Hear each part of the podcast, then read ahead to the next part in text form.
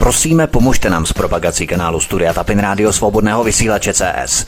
Pokud se vám tento nebo jiné pořady na tomto kanále líbí, klikněte na vaší obrazovce na tlačítko s nápisem Sdílet a vyberte sociální síť, na kterou pořad sdílíte. Jde o pouhých pár desítek sekund vašeho času. Děkujeme.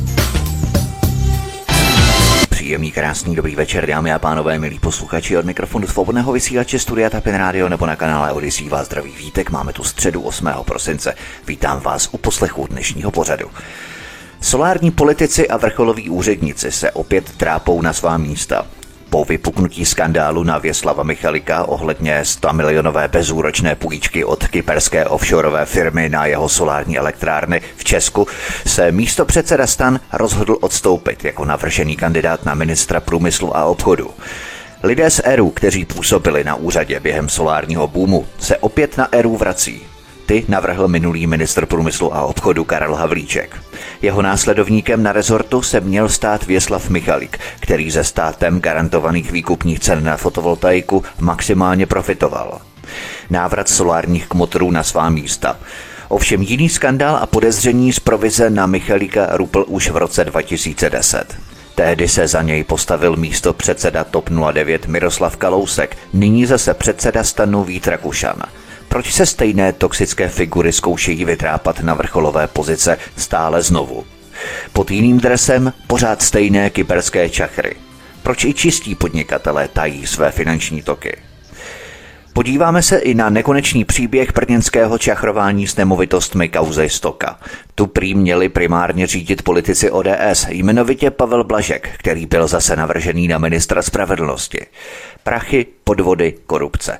Mají politické partaje ještě vůbec čisté kádry, nebo jen recyklují dokola stejné provařené figury?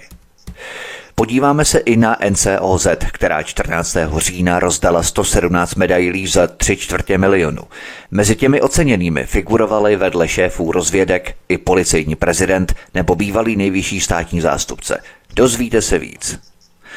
A já už tady u nás na svobodném vysílači přivítám dva expolicisty. Prvním expolicistou je Pavel Nováček. Pavel, vítej, ahoj. Ahoj, dobrý večer všem. A druhým je Pavel Štěpán. Pavel, vítej, taky ahoj. Ahoj a dobrý večer. Na post ministra průmyslu a obchodu byl navržený Věslav Michalík. Ten svou kandidaturu sice stáhl, ale stále zůstává místo předsedou stanu, takže řešení této otázky není tak úplně od věci. Abychom si to ale zrekonstruovali, zrekapitulovali, jaký vlastně panuje ten střed zájmů kolem místo předsedy stanu Věslava Michalíka Pavel Nováček. Střed zájmu, vem, vemte si, musíme zasáhnout do té minulosti hlavně. Podívejme se, podívejme se na rok 2010, podívejme se na rok 2008, to znamená, když rozdělil svoje podnikání, jakoby eh, dneska říkáme, už to jsou solární baroni, ale pro mnohé, pro mnohé lidi je on, který to rozjel ze svý, ze svý uh, odborný znalosti. Jo, ale přitom, ten pašák, jako ten frajer, jako který to rozjel. Ano, ten frajer, ale přitom, přitom ty lidi dávají pouze na to, co, co dostávají z médií, který samozřejmě jsou Eh, pro koaliční, pro, pro nynější koalici a nebudou už koukat na to, že prostě v solární baroni vlastně udělali to, že máme eh, takovéhle ceny za energii a takovéhle ceny, eh, které prostě nás nutí tu peněženku víc otevírat a prostě najednou berou to, že Michalík není ten solární baron, on je takový ten vlastně, on je to, on je to dobro, protože on, on je antibabiš. Ale on měl vlastně ty top informace, ty exkluzivní informace, protože tehdy v letech 2728 vlastně stavěli solární elektrární lidé, kteří už věděli, že budou vysoké výkupní ceny za fotovoltaiku ze strany státu. Takže vlastně on měl ty zákulisní politické informace, že? E, samozřejmě, samozřejmě jako, jako vysoký představitel nebo člověk, který byl v TOP 09, Eh, se, se dozvídal, dozvídal se z první ruky tady ty informace. A samozřejmě eh, tam musíme hlavně směřovat na to, co měl on v té peněžence. To znamená, musíme se podívat na jeho stránku příjmu peněz. A jestliže tady ten člověk hovoří o tom, že neví, že mu přistálo na, na svém účtě, vlastně když, když nám někdo bude říkat, že je staromódní a má jeden, jeden účet s manželkou a neví, že mu tam přistane 100 eh, milionů, tak je pak asi jednoduché eh, rozjet podnikání eh, vlastně v biznisu fotovoltaiky. A já si myslím, že to je, je právě i příčina toho, že prostě, jak bych to řekl, má, politi- má informace z vysoké politiky, má peníze, rozjede něco a my pak jenom koukáme a říkáme, je to borec, on věděl. Je to borec, on věděl, přesně. Ještě Pavel Nováček, eh, Michalíkova rodina měla společnost na Kypru od roku 2002. Její činnost ukončila v roce 2017, podle jeho slov. Někdejší Michalíkova firma si v minulosti půjčila přes kyperskou firmu Lowfield Investments zhruba 117 milionů korun. Podle Michalíka ta jeho rodina nebo jejich rodinná společnost se zabývala investováním do akcí. Proč by nemohli vydělat 117 mega, které si potom sami půjčili pro svou solární elektrárnu?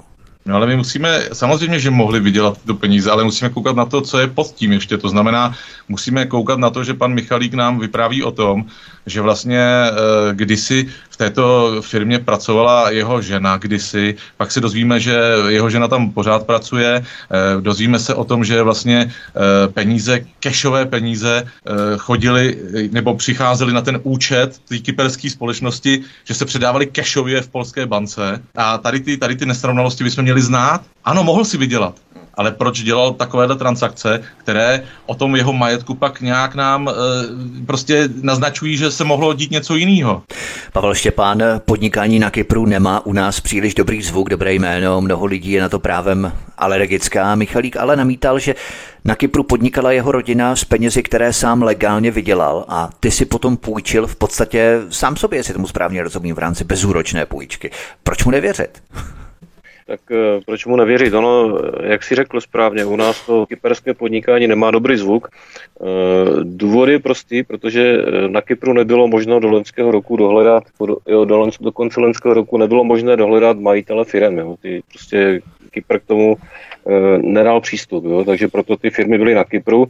A když se podíváme eh, na majitele většiny solárních elektráren v Česku, tak eh, vždycky tam je nějaká, je jsou tam prostě společnosti, ale ta vlastnická struktura je naprosto neprůhledná. A tady tahle, nebo tyhle ty elektrárny od Věžka, tak jedou v podstatě podle stejného modus operandi.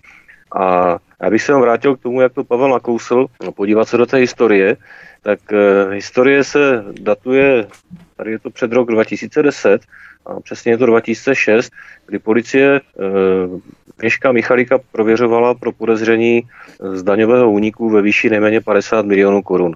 Šlo o to, že údajně nezahrnuli do účetnictví fakturu ve výši 238 milionů, která byla vystavená pro tehdejší ČSOB jako odběratele poradenských služeb. A když se na to potom podíváme, tak eh, je otázka, kde ta částka zmizela. Eh, pan Michalik se vyjádřil v tom smyslu, že ta částka doputovala tam, kam měla v rámci, eh, v rámci té firmy, nebo v rámci toho, ano, v rámci firmy. To je takové sdělení, nezdělení, to znamená, že peníze došly tam, kam měli a v podstatě se nestalo nic nelegálního. Ale už jenom to, že to policie prověřovala, tak ukazuje na to, že to nemuselo být zcela křišťálově čisté. Takže tady bych se podíval zpátky do, do těch let. No a potom najednou přijde, přijdou peníze z Kypru a za ty peníze se tady v Čechách postaví solární elektrárna. A ty peníze ku podivu přijdou zhruba v polovině výše té částky jo, a to je ta faktura těch 238 milionů, takže zhruba polovička se potom panu Michalikovi vrátí a on za to tady si postaví solární elektrárny.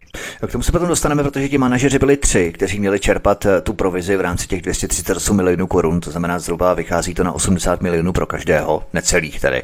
Ale k tomu se dostaneme potom za chvíli, já bych ještě doklepl právě tuhle fázi toho příběhu. Takže šlo o, řekněme, charitativní akci, bezúročnou půjčku, ale ta Lowfield Investments Limited, eh, to byla přece jejich rodinná firma, takže ta bezúročná půjčka, kterou vydělali na Kypru investicemi do akcí, šla v podstatě z jedné z jejich firmy z Kypru na jinou jejich firmu v Česku, pokud tomu správně rozumím, je to tak?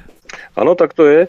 A zase se můžeme ptát, samozřejmě novináři to pitvají, ale můžeme se ptát, z jakého důvodu. Jo? A ten důvod je prostý. Takhle to tykrát definovala i policie, že tam zaznamenali, eh, zaznamenali tam eh, transakce, které měly za úkol stížit, eh, stížit vlastně vysledovat tu stopu těch peněz.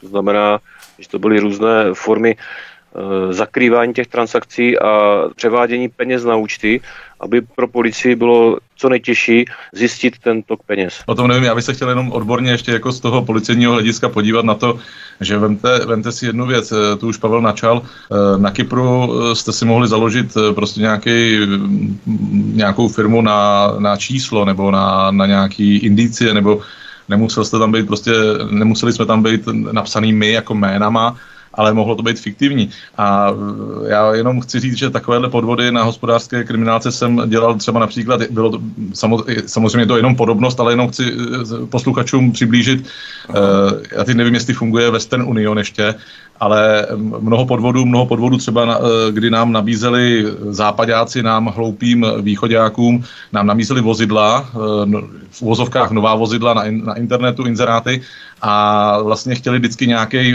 po, po lidech chtěli nějakou zálohu poslat dopředu.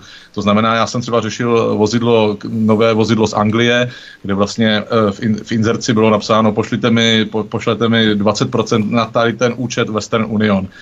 Když jsem pak požádal o právní pomoc vlastně v Anglii, tak vlastně jsme získali informaci o tom, že ve Western Union bylo vytvořeno, byl vytvořen účet na AB 1138565, který nelze dohledat na konkrétní jméno. A vlastně tady ten člověk si vyndal, vyndal z toho východního hloupého člověka ty peníze, zrušil účet ve Western Unionu a bylo prostě a ne, ne, nešlo případ vyřešit. Nešlo případ vyřešit. Takže to, to si myslím, že tam je čistá podobnost e, vlastně se založením firmy, se založením účtu, se, se založením nějakého, nějakého prostě statusu podnikání na Kypru. A proto, proto já jako bývalý policajt si o tom myslím své. No, to v podstatě mohl být nějaký český vykutálený podnikatel, práskaný podnikatel, který si ten účet mohl v Anglii založit a v podstatě vytahovat peníze ze svých spoluobčanů, když to takhle vezmeme. Šlo to taky ano, tak, ne? Samozřejmě, samozřejmě. Jestliže, někdo, jestliže se někomu něco povedlo, povedlo jednou, tak si to mohl udělat pak eh, jako v nějakou stabilní, stabilní příjmovou činnost. Jo.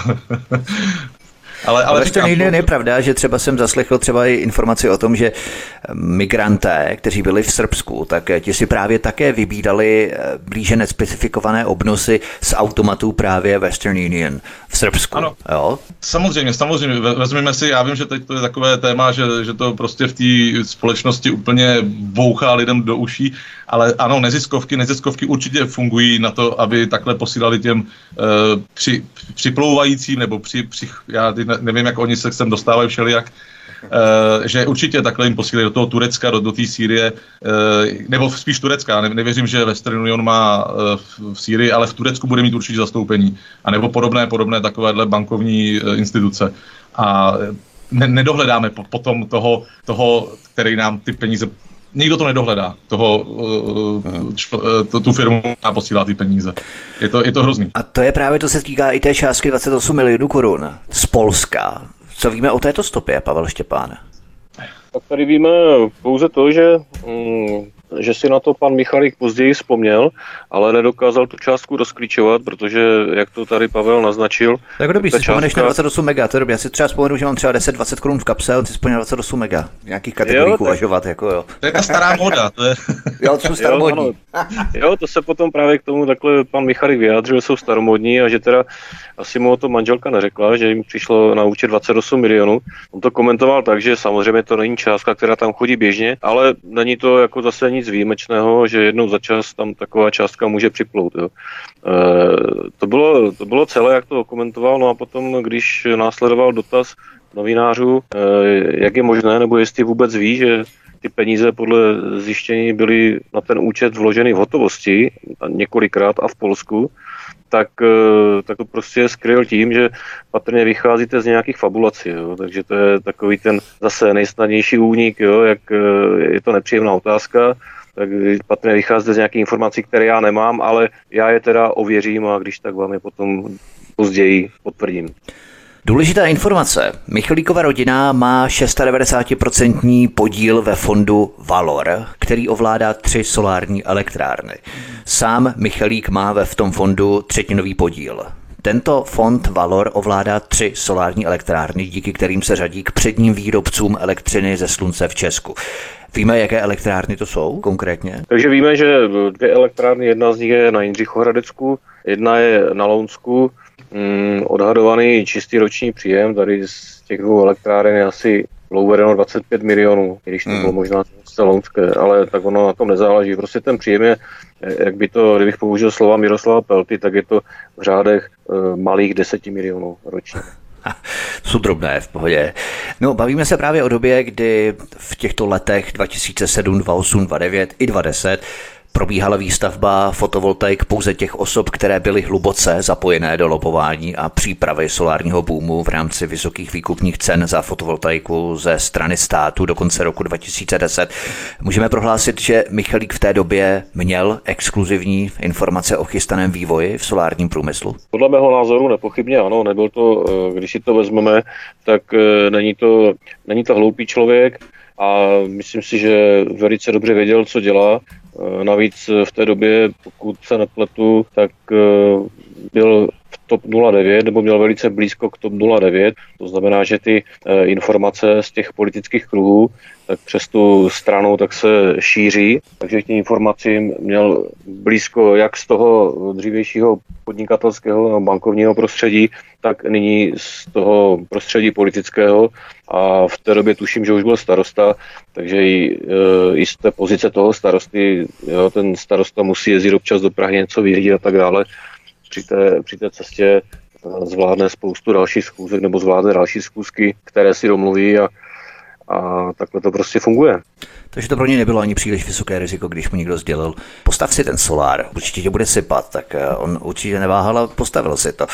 V té době třeba Stanislav Trávníček v době největšího rozmachu solárních elektráren působil na pozici ředitele odboru elektroenergetiky. Pod eh, jeho odbor spadalo nastavování výkupních cen, ale také měl například sledovat vývoj v oblasti technologií tak, aby případná podpora ekologických strojů ze strany státu odpovídala odpovídala těm nákladům. Po odchodu Aleny Vytázkové se ale tento Stanislav Trávníček stal předsedou Rady ERU.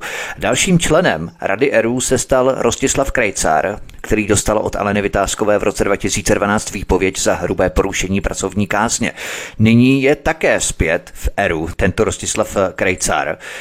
Jak jsem uvedl, musíme to vidět opravdu v celém kontextu, čili lidé, kteří stáli u nastavování výkupních cen solární energie v době solárního boomu, v těch letech, o kterých se bavíme, 27, 28 až 20, byli opět ministrem průmyslu a obchodu Karlem Havlíčkem nominovaní jako členové Rady ERU. A teď tu máme Věslava Michalíka, který měl dlouho předem exkluzivní informace a ty elektrárny si postavil dlouho před koncem roku 2010, v letech 27 až 28, ale peníze mu záhadně dorazily z kyperské offshoreové společnosti Lowfield Investments Limited a ten měl pokračovat na stejném rezortu průmyslu a obchodu po Karlu Havlíčkovi, který do ERU nominoval právě zase další lidi z toho stejného solárního boomu, z toho stejného období.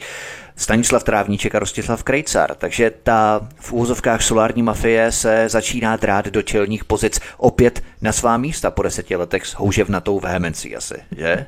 Já bych, ještě, já bych ještě doplnil pro posluchače, že v letech, kdy vlastně Věšek, Věšek stavěl svoje nebo nechával vystavět svoje fotovoltaické elektrárny, byl vlastně ministrem financí eh, pan Miroslav Kraďousek, takže, takže eh, to TOP 09 eh, asi vědělo hodně, hodně moc a já jsem našel článek, kdy vlastně, kdy za první nějaký pochybení Eh, Věškovo pochybení. Eh, pan Miroslav Kalousek, teda Kraďousek, eh, vlastně do éteru říká, že za, za Věška Michalíka by strčil ruku do, ruku do ohně. Jo? Takže, takže, takže tam to napojení na tu nejvyšší politiku a nejblí, nej, informace, které byly jenom pro VIP podnikatele, víme, kudy by mohli téct, nebo odkud se mohli přijímat. Tady už musí mít ty pracky úplně opálené od toho ohně, protože když za každého strká ruku do ohně, já, já nechci být nějaký, jak bych to řekl, rasista, ale tak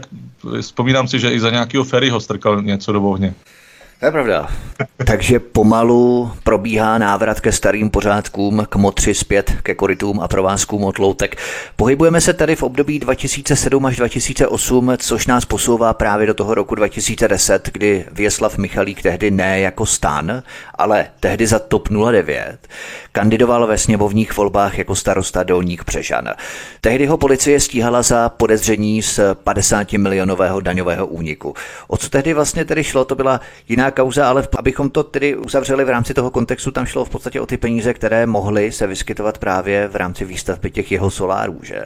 Já bych to trošku upřesnil, eh, Vítku, ta policie ho nestíhala, jo, ta policie ho podezřívala, pouze podezřívala, pro, prověřovala, jo, takže tam probíhalo prověřování e, s podezřením na možný daňový únik ale eh, jak jsme se potom mohli dočíst a zjistit, tak vyšetřovatelé to odložili s tím, že se nepodařilo v rámci mezinárodní policejní spolupráce získat informace z Holandska eh, právě k toku těch peněz. Jo? O tom jsme se bavili před chvílí, že eh, právě to stěžování, zjištění a odhalení toho toku peněz, takže je smyslem nebo většinou je v pozadí tady těchto různých eh, operací a tady těchto bankovních převodů mezi firmami, jejichž vlastníci jsou anonymní anebo jsou ty firmy ovládané těmi fondy. A ještě bych vám doplnil k tomu, co si říkal před chvíli.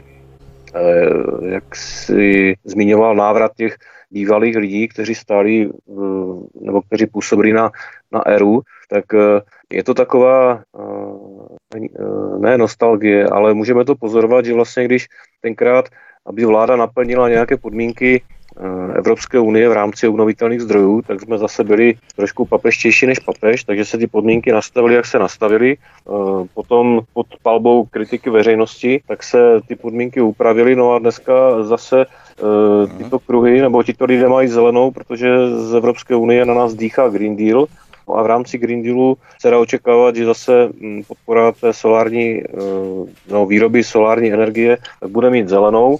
No a tito lidé, když to řeknu, eh, vědí, jak na to, mají s tím eh, zkušenosti, takže proč nepokračovat v tom, co začali dříve? No? Já bych jenom ještě doplnil, eh, že ačkoliv ty peníze šly na účet, teď se vracím k, těma, k tomu fiktivnímu krácení daní, který nebylo dokázáno, který bylo pouze prověřováno policií, tak ačkoliv tam byla teda nějaká právní pomoc prostě mm, do Holandska, vezměme si, vezměme si, že jsme v roce 2010 a jsme v Evropské unii a máme Interpol a máme různý jiný, jiný prostě styky třeba s Holandskem, tak eh, policie nezískala dokumenty, o které žádala to, z toho Holandska, aby mohli něco dokázat Věškovi, tak policie nedokázala získat z Holandska, který není tak vzdálený od České republiky, dokumenty, o které které, které byly důležité pro další šetření, pro pokračování šetření policie. Eh, já jenom zase, zase, bych, zase bych dal tu moji nějakou, eh, co jsem zažil já. Já jsem třeba například pracoval, eh, zpracoval případ, kdy jsem schánil podnikatele z Kazachstánu a bylo to na žádost vlastně kazachstánské policie a já jenom chci doplnit, že Kazachstán není součástí Evropské unie a Kazachstán je trošku dál než Holandsko a dokázal jsem toho podnikatele najít, dokázal jsem najít jeho, jeho přímo jeho osobu, přímo jeho nějaké dokumenty, které jsem chtěl.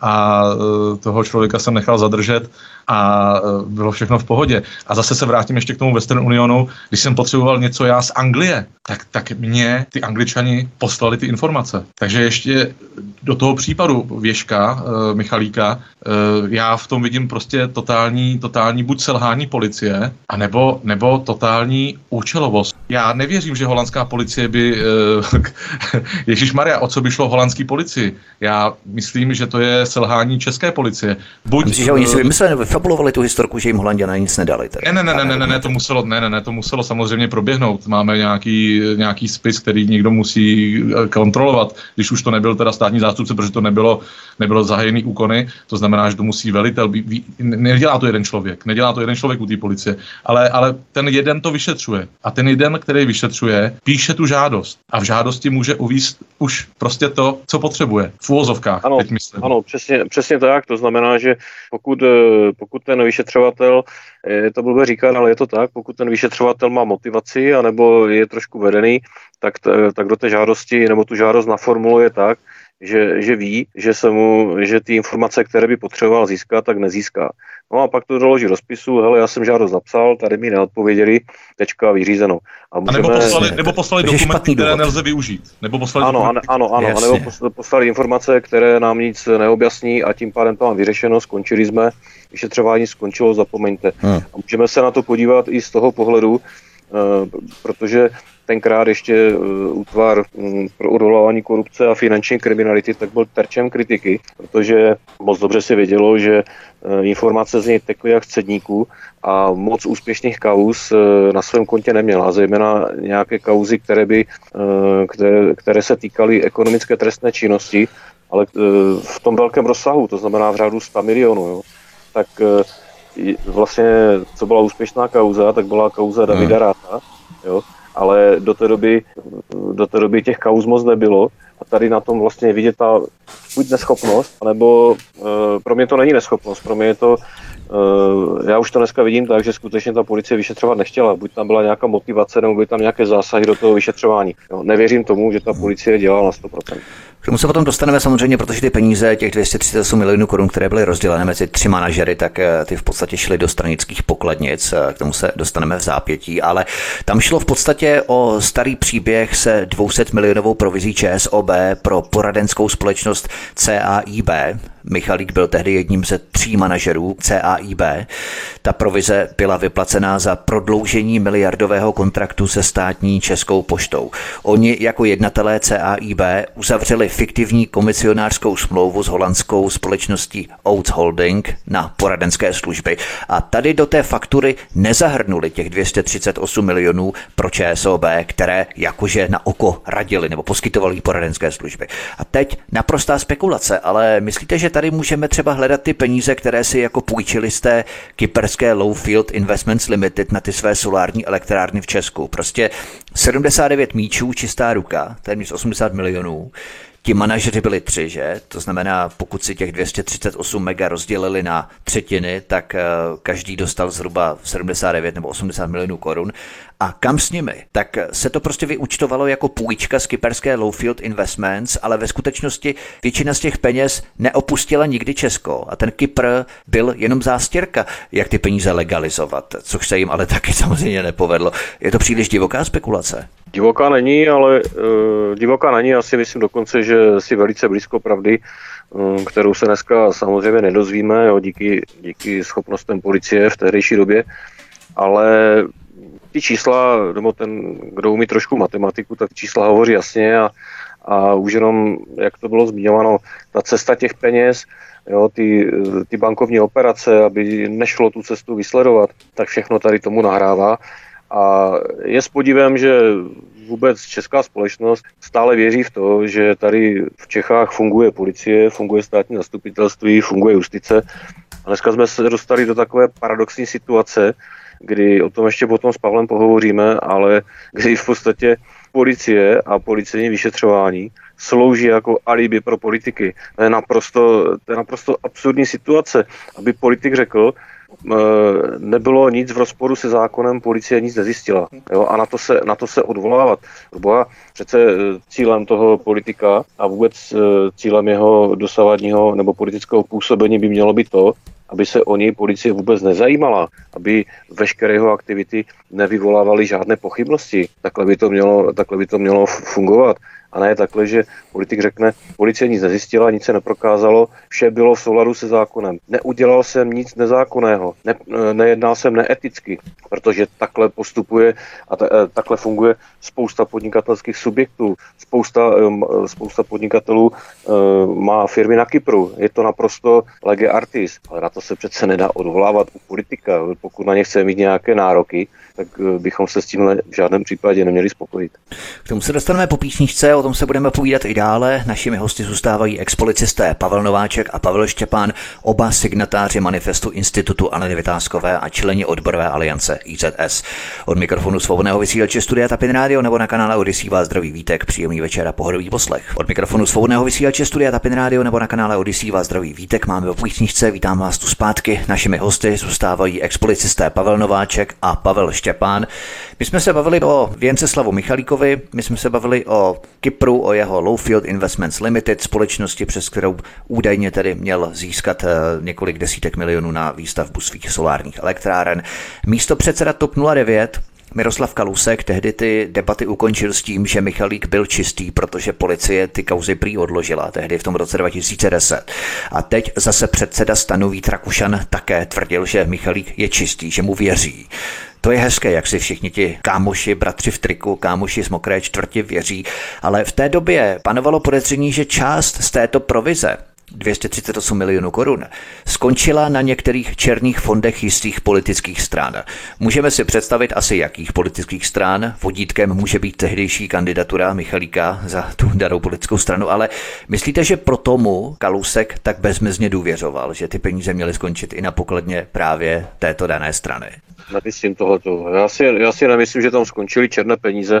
Jo, pokud, eh, pokud bychom drželi tu linii, kterou si naznačil, tak eh, za ty peníze s vysokou nebo s jistou mírou pravděpodobností mohly být postaveny ty solární elektrárny a tím pádem byly ty peníze vyprané a potom sponsoring byl v podstatě lege artis. Já jsem chtěl jenom říct, že samozřejmě ty peníze víme, odkud přišly, ale o, o černotě těch peněz já jsem přesně chtěl to samý naznačit, že prostě ty, ty peníze se dají jak prostě upravit, aby byly už pak čistý.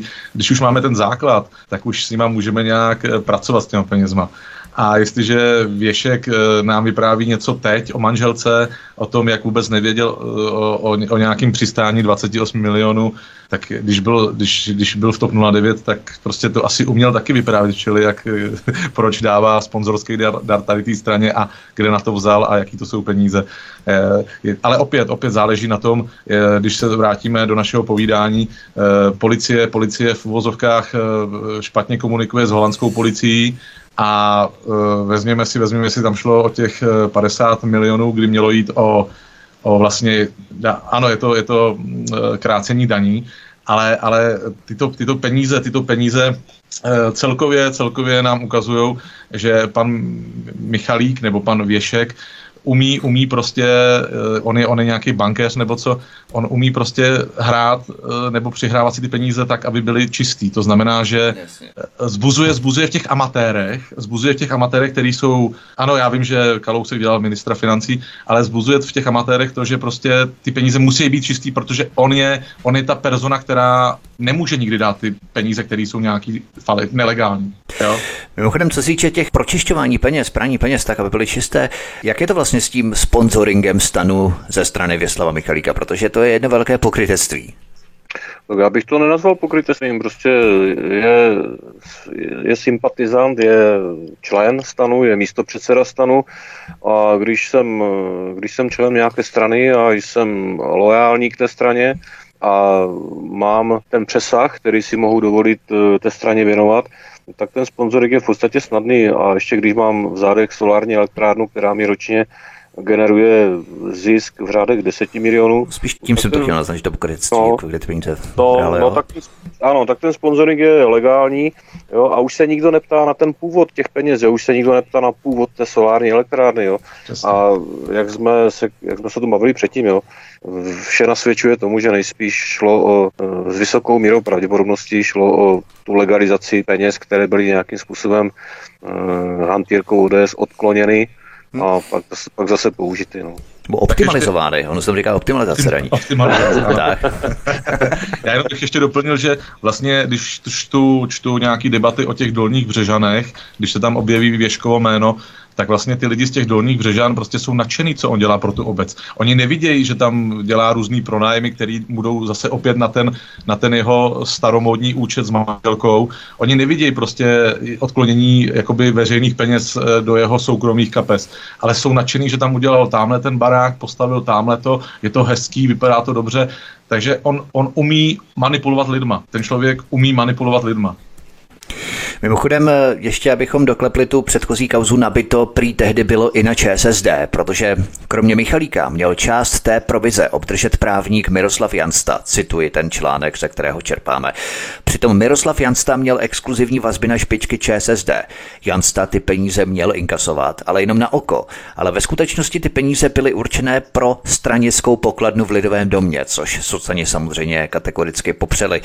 Tak to je ta spravedlnost po Česku, ale právě proto jsem naznačil, že ty peníze mohly skončit na některých černých fondech jistých politických partají, nejenom TOP 09, ale právě i ČSSD, o čemž se bavilo právě i e, s poukazem na informace z podsvětí tehdy přes Janstu. Tak jak jsi zmínil ten článek, tak vlastně na samotném závěru je uvedeno, že policie a státní zastupitelství tuto možnost několik měsíců prověřovali, ale nakonec úřady konstatovali, že se nic takového nestalo.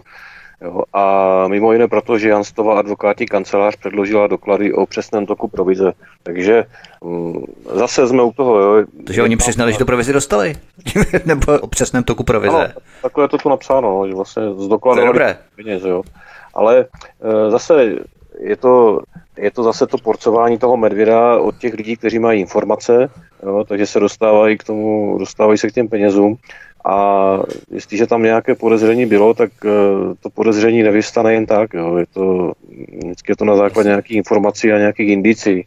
Jo. A zase se vracíme k tomu, že policie tím šetřením jakoby potom neposkytuje alibi, ale to alibi tím potom argumentují ti politici.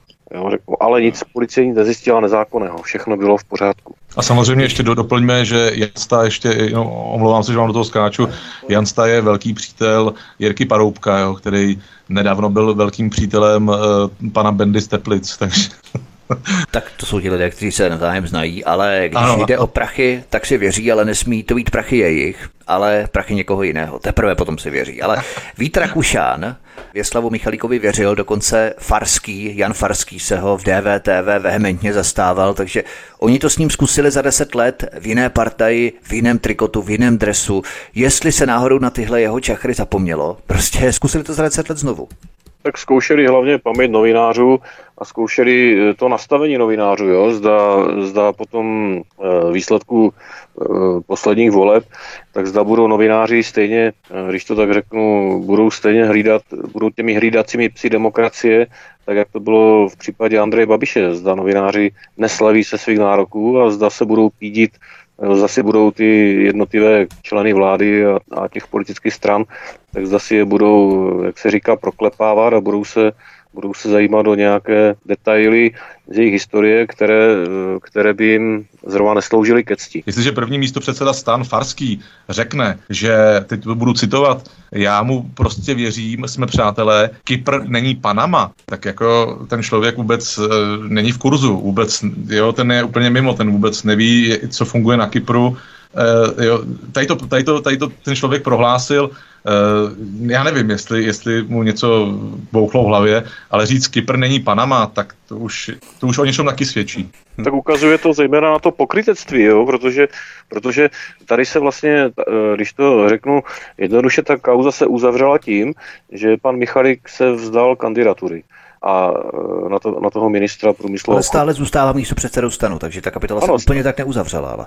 Ano, takže ale navenek se uzavřela takto pro veřejnost a jak jsme mohli vidět, tak vlastně ta mainstreamová masáž to uzavřela tím, že se jedná právě o tu změnu a že bylo veřejnosti takhle demonstrováno, že pokud by u nějakého kandidáta vystaly pochybnosti, tak on v rámci e, svého morálního kreditu tak odstoupí a nebude na tu funkci aspirovat. Ale, jak si říkal, ta druhá stránka, to znamená to pokrytectví toho stanu, který tou předvolební kampaní, eh, když to řeknu, projel bez ztráty kytičky, tak to ukazuje na to pokrytectví, protože e, ten sponzoring samozřejmě, jak jsme se bavili, ten je lege artis, jo, peníze byly s vysokou mírou pravděpodobnosti, tak byly vyprány, takže sponzoring je legální, peníze nesmrdí, no a tudíž e, i tomu stanu ty peníze přijdou hod, samozřejmě není to částka, pokoušel někdo bagatelizovat, že to je částka, která tvoří e, z toho příjmu stanu, že to tvoří nějak, nějakého půl procenta, jo, ale já si nemyslím, že, že ta bagatelizace je na místě. Jo. Prostě... A kolik jim vlastně poslal, víš to? Nějakou přibližnou částku? To bylo, to bylo tuším milion a půl a pak ještě někdo tam poslal půl milion nebo 900 tisíc, takže něco kolem dvou milionů by to mělo no, být. Takže dvě mega mají být půl procenta příjmu celkového příjmu stanu, jo, to je drsný. Ano, já to spočítám ještě, já to mám tady někde před sebou, tak se na to mrknu. A tuším, že to bylo tak nějak, jo. Ale já, to... já, se zase vrátím, co jsem řekl, já jsem myslel, že Pavel naváže, ale ještě jednou bych do, doplnil, Kypr není Panama, prohlásil tady ten Farský. A vezměme si to, že politická novinářka Holcová prostě rozjela uh, to Pandora Papers na Babiše kvůli Kypru. No jasně. Jo, a najednou to nevadí. Kypr není Panama, aby jsme si to uvědomili. Kypr není Panama, takže jako nerozumím. To je ta změna, kterou nám jako politici deklarovali, jo. Tohle je ta skutečná a. změna, která přišla. Byl jiný Kypr, byl jiný Kypr, teď je jiný Kypr. Ale abychom se ještě vrátili k té břeženské epizodě, protože tu tady zmínil Pavel Nováček, Věslav Michalík jak jsme několikrát eh, zmínili, byl nebo je tedy starostou Dolních Břežan a náměstkem hejtmanky středočeského kraje. Ale co víme o organizaci Středočeské inovační centrum, protože tady je Věslav Michalík členem správní rady od podzimu 2020. A to je taky velmi zajímavá epizoda, protože prý jsou tady zaměstnaní zvláštní lidé za prý hodně peněz, co tak probíhá cvrkot kolem eh, tohoto centra. Tak tady, eh, tady bych přímo pana Michalika z ničeho nepodezíral, dokonce, dokonce si myslím, pokud, pokud se nejedná o nějaký sofistikovaný záměr na desetiletí nebo na roky dopředu, tak eh, to jeho loňské jmenování do, tuším, že to je dozorčí rada, tak hmm. může být jakoby snaha to centrum trošku očistit, jo? protože když to, když to, se, když to zkusím maličko rozebrat, eh, Středočeské inovační centrum eh, vzniklo za účelem, jo, ten účel je velice vznesně, je pojmenovaný, aby se tady podporovaly startupy, nové projekty a vlastně všechno no, směřuje k rozvoji středočeského kraje. Ale já bych tady k tomu zmínil takovou nechci být moc dlouhý, ale takovou predičku. Eh, pokud se podíváme na účetní závěrky toho středočeského inovačního centra, tak eh, například v roce 2020 zjistíme, že mzdové náklady toho středočeského inovačního centra tak činily 23, eh, přes 23 milionů. Kapitola obsahuje výdaje na mzdy, včetně odvodu zaměstnavatele. Jo, pak tam jsou nějaké cestovné, pak je tam zařízení a provoz, jo, vybavení IT technikou, kancelářské potřeby, e, pak tam jsou služby, to znamená telefony, internet, náklady na PR a marketing a tak dále. A celkově ty náklady za ten rok 2020, tak se pohybují, e, je tady výše necelých 32 milionů korun. Jak si říkal, tak je tam, je tam dost informací o tom, jak v uplynulých letech jak tam probíhalo zaměstnávání lidí. Jo. Eh, byli tam údajně zaměstnávání takový zvláštní lidé za hodně peněz. Takže můžeme se, zase můžeme spekulovat, k čemu to středočeské inovační centrum sloužilo. Když se podíváme na ty výstupy z těch účetních závěrek a z těch výročních zpráv, tak je to honosně popsáno, pro lajka docela nesrozumitelně. Eh, ten text obsahuje spoustu odborných výrazů, spoustu cizích výrazů, takže nikdo to nebude číst. A ve finále, eh, ve finále by se dalo to zhodnotit, eh, že, že nula od nuly pojde. Jo? Za, za málo peněz to zase není až tak moc muziky. A co bych tady zmínil, tak je, je taková zajímavost, že v roce 2017 účetní závěrku Středočeského inovačního centra zpracovávala firma, eh, jeden ze čtyř nejvýznamnějších hráčů, tak byla to společnost eh, Price Waterhouse Coopers. Eh, ti jsou, ti jsou podepsáni pod účetní závěrkou za rok 2017. Za rok 2018 účetní závěrku Středočeského inovačního centra už dělala firma nebo zpracovávala společnost Audit SRO se sídlem v Čelákovicích. A když se podíváme do eh, obchodního rejstříku a podíváme se na výpis eh, listin této firmy Atlas Audit SRO, tak zjistíme, že tato společnost trpí stejnou nemocí jako obrovská řada společností v České republice. A sice, že společnost Atlas Audit SRO doplnila účetní závěrky za léta 2016, 17, 18 a 19, tak je doplnila až 25.3. v roce 2020. To znamená, tady se naplnilo rčení Kovářová kobila chodí bosa. Jo, kdo jiný než auditní společnost by měla dodržovat literu zákona a pravidelně zveřejňovat účetní závěrky. Tady tomu tak nebylo a můžeme se domnívat, že, to bylo, eh, že na to byla společnost upozorněná, protože asi někdo řekl, Helejte, tak vy nám v roce 2019 zpracováváte závěrku za rok 2018 a nemáte sami závěrku zveřejněnou v rejstříku, tak si tam dejte do pořádku. Jo, takže je to, a zase je to v rámci toho středočeského kraje všechno. Jo. Já bych ještě přihodil jednu další věc eh, v rámci Věslava Michalíka, protože Věslav Michalík měl být majetkově propojený na firmu Dark Sky a Michalík hlasoval pro pronájem prostor této na něj napojené firmy Dark Sky tomuto středočeskému inovačnímu centru. Takže toto centrum vlastně sídlí v prostorách firmy Dark Sky, která má být na Michalíka majetkově napojená.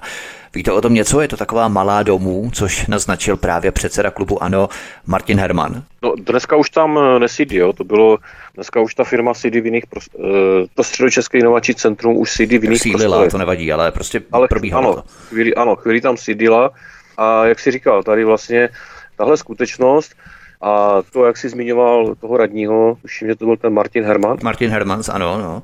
Ano, tak vlastně tohle to potom bylo předmětem soudu, kdy pan Michalík se proti jeho tvrzení ohradil a mm, podal na, na pana Hermana žalobu e, s tím, že teda neuvedl, neuvedl pravdu, ale soudkyně potom e, sdělila, že Věslav Michalík stál rozkročený mezi rodinným biznisem a funkcemi na kraji.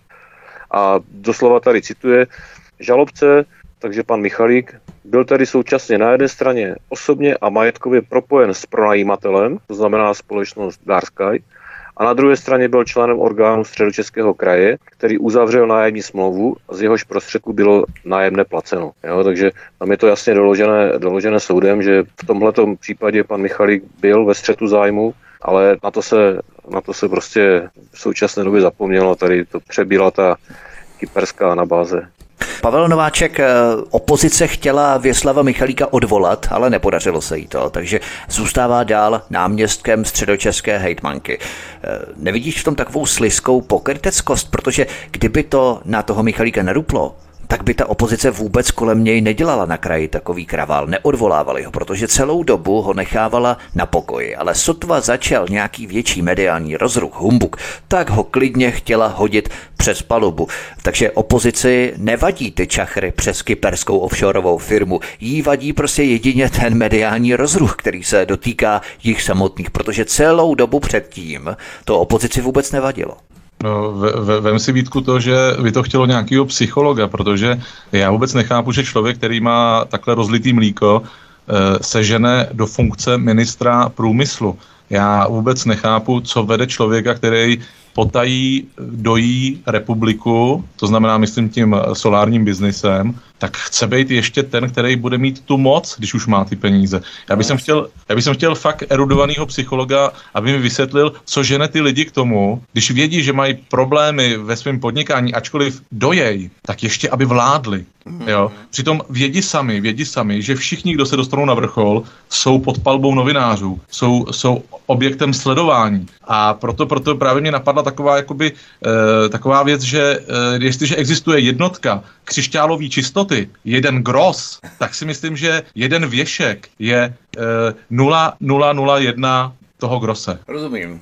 100 grosů jeden věšek. 100 grosů jeden věšek. Ano, 100, 100 grosů je jeden věšek. Prostě jednotka křišťálový čistoty je ode dneška pro mě jeden věšek. Tak třeba to chtěl na to ministerstvu průmyslu a obchodu prosadit, jako, takovou, jako zavést jednotku v rámci České republiky, jednotu, jednotku čistoty křišťálové. Křišťálové, křišťálové čistoty. Ano. Jednotka křišťálové čistoty, to je docela zajímavý takový parametr. Ale mě na tom opravdu dojalo to tvrzení ještě než svou kandidaturu Michalík odpískal že prý ten potenciální střed zájmu se dá vyřešit prodejem solárních elektráren. Ale Michalík to raději zabalil, tu svou funkci, aby mu zůstal penězovod z té elektrárny jistý, než riskovat pár let ministra a po skončení toho mandátu by vlastně neměl nic, ani ministerstvo, ani elektrárnu. Tak zvolil jistotu stabilní elektrárny, než její prodej a nejistotu ministra. Tady by to zase chtělo náhled psychologa, protože on to přece, já teď už nevím jaký týden, ale ve středu říká, že to prodá a ve čtvrtek vydá prohlášení, že to balí. Jo? To znamená, tam opravdu tam on je vzdělaný člověk, on, je, eh, on to má prostě má to všechno seřazený v té hlavě, ale, ale on neví, že mluví do veřejného prostoru, že tím se vlastně podráží. On vydá na Twitteru svoje prohlášení e, prostě černý a pak ho, pak ho zabělí druhý den, následující den. Tomu nerozumím vůbec tady tomu. To je potom, jak můžeš věřit v rámci těch peněz. Když ano, tady to vlastně přesně, základ. Přesně. To je obraz té osobnosti, to je obrázek no. té osobnosti. Proč myslíte, kdybychom se tedy závěrem této kapitoly nebo této pasáže měli nad tím zamyslet, proč myslíte, že se tyhle toxické figury stále točí a drží v těch čelních postech podobných partají? To neexistují pro boha nějací lidé, kteří za sebou nebudou celoživotně vláčet podobné čachry, ale z toho klobouku se vytahují pořád ti stejní králíci. Oni tam nikoho jiného nemají pro bohatí politici, než pořád ty provařené figury.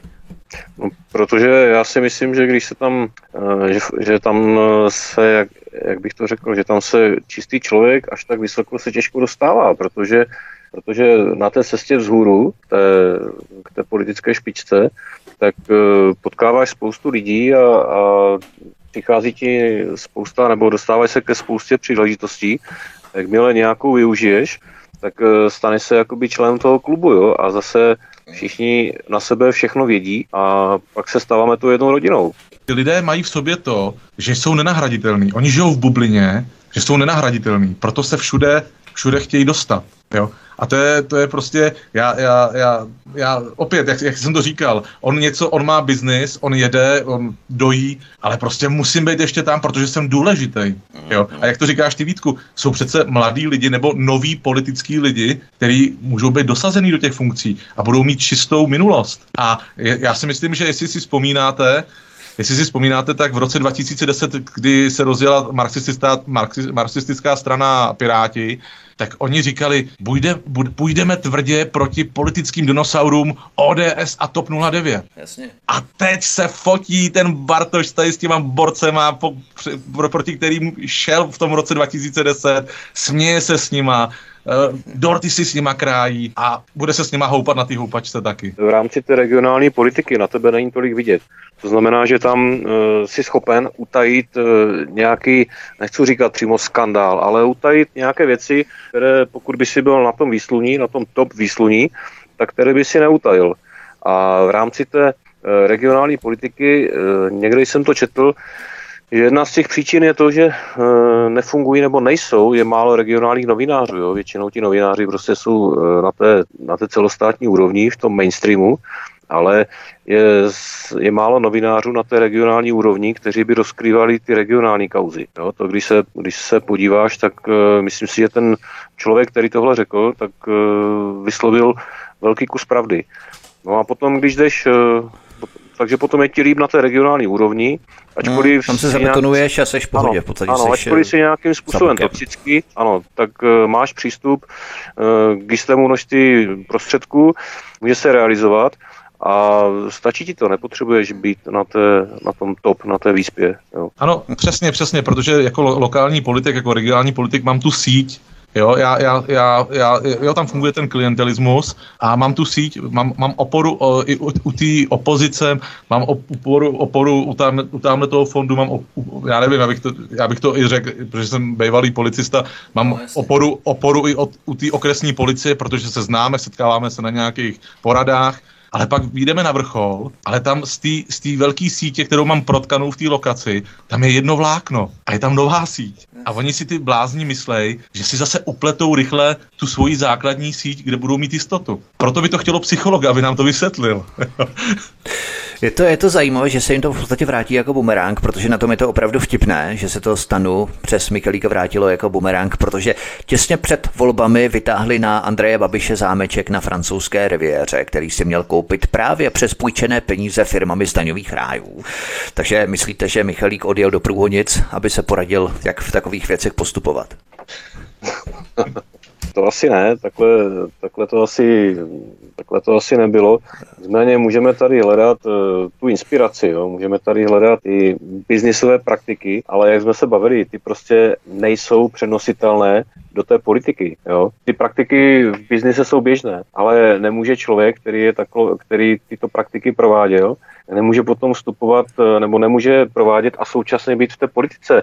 Akorát, že u toho pana Michalíka to prošlo, protože, jak jsme se bavili, byl na té regionální úrovni a nebyl pod takovým drobnohledem. Jo? Takže tam se to dlouhou dobu tolerovalo, mezi tím změnil politický dres jo? a počkalo se, až uplyne nějaká doba a teď, protože Dolní Břežany i díky tomu, i díky tomu eh, svým způsobem nějaké propagaci, tak získali nějaké jméno, tak prostě pana Michalíka vytáhli nahoru ti jeho kamarádi nebo spolustraníci.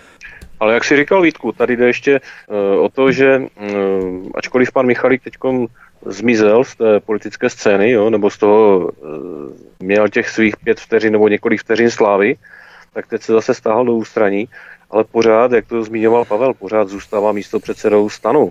No, a, a ta strana vlastně e, je svým způsobem tímhle toxicky zatížená a čeká se zase na to, to je ta metoda nechat to vyhnít, zapomenout, a čeká se na to, až to přebije nějaký jiný skandál, jo, až to přebije, no, ono to přebije, až to přebije covid nebo cokoliv, jakákoliv jiná událost a tady tohle vlastně, jo, upadne v zapomnění.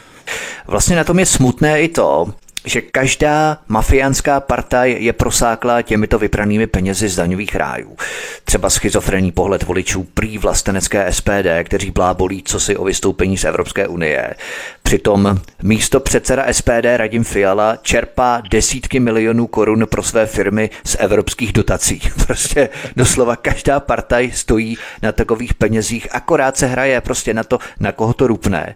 V podstatě u všech je to stejné. Ano, tak je to, jo, je to divadelko pro voliče a ČSSD si myslím, že je dobře, že se o té straně už nemusíme bavit. Jo. To považuji za uzavřenou ještě, ještě bych doplnil, chlapi, jednu věc. My jsme se nezmínili ani o náhradníkovi závěška, o tom Síkelovi, eh, který, který v uvozovkách se zná jako bankéř velice dobře s učitelem Rakušanem ale, ale 15 let, podle jeho vyjádření, 15 let se neviděl a nemluvil s Věškem, který je v TOP 09 jako, eh, v TOP, omlouvám se, který je ve, ve, stanu, ve stanu jako, dru, jako dvojka, tak on se s ním 15 let nes, neviděl a nemluvil.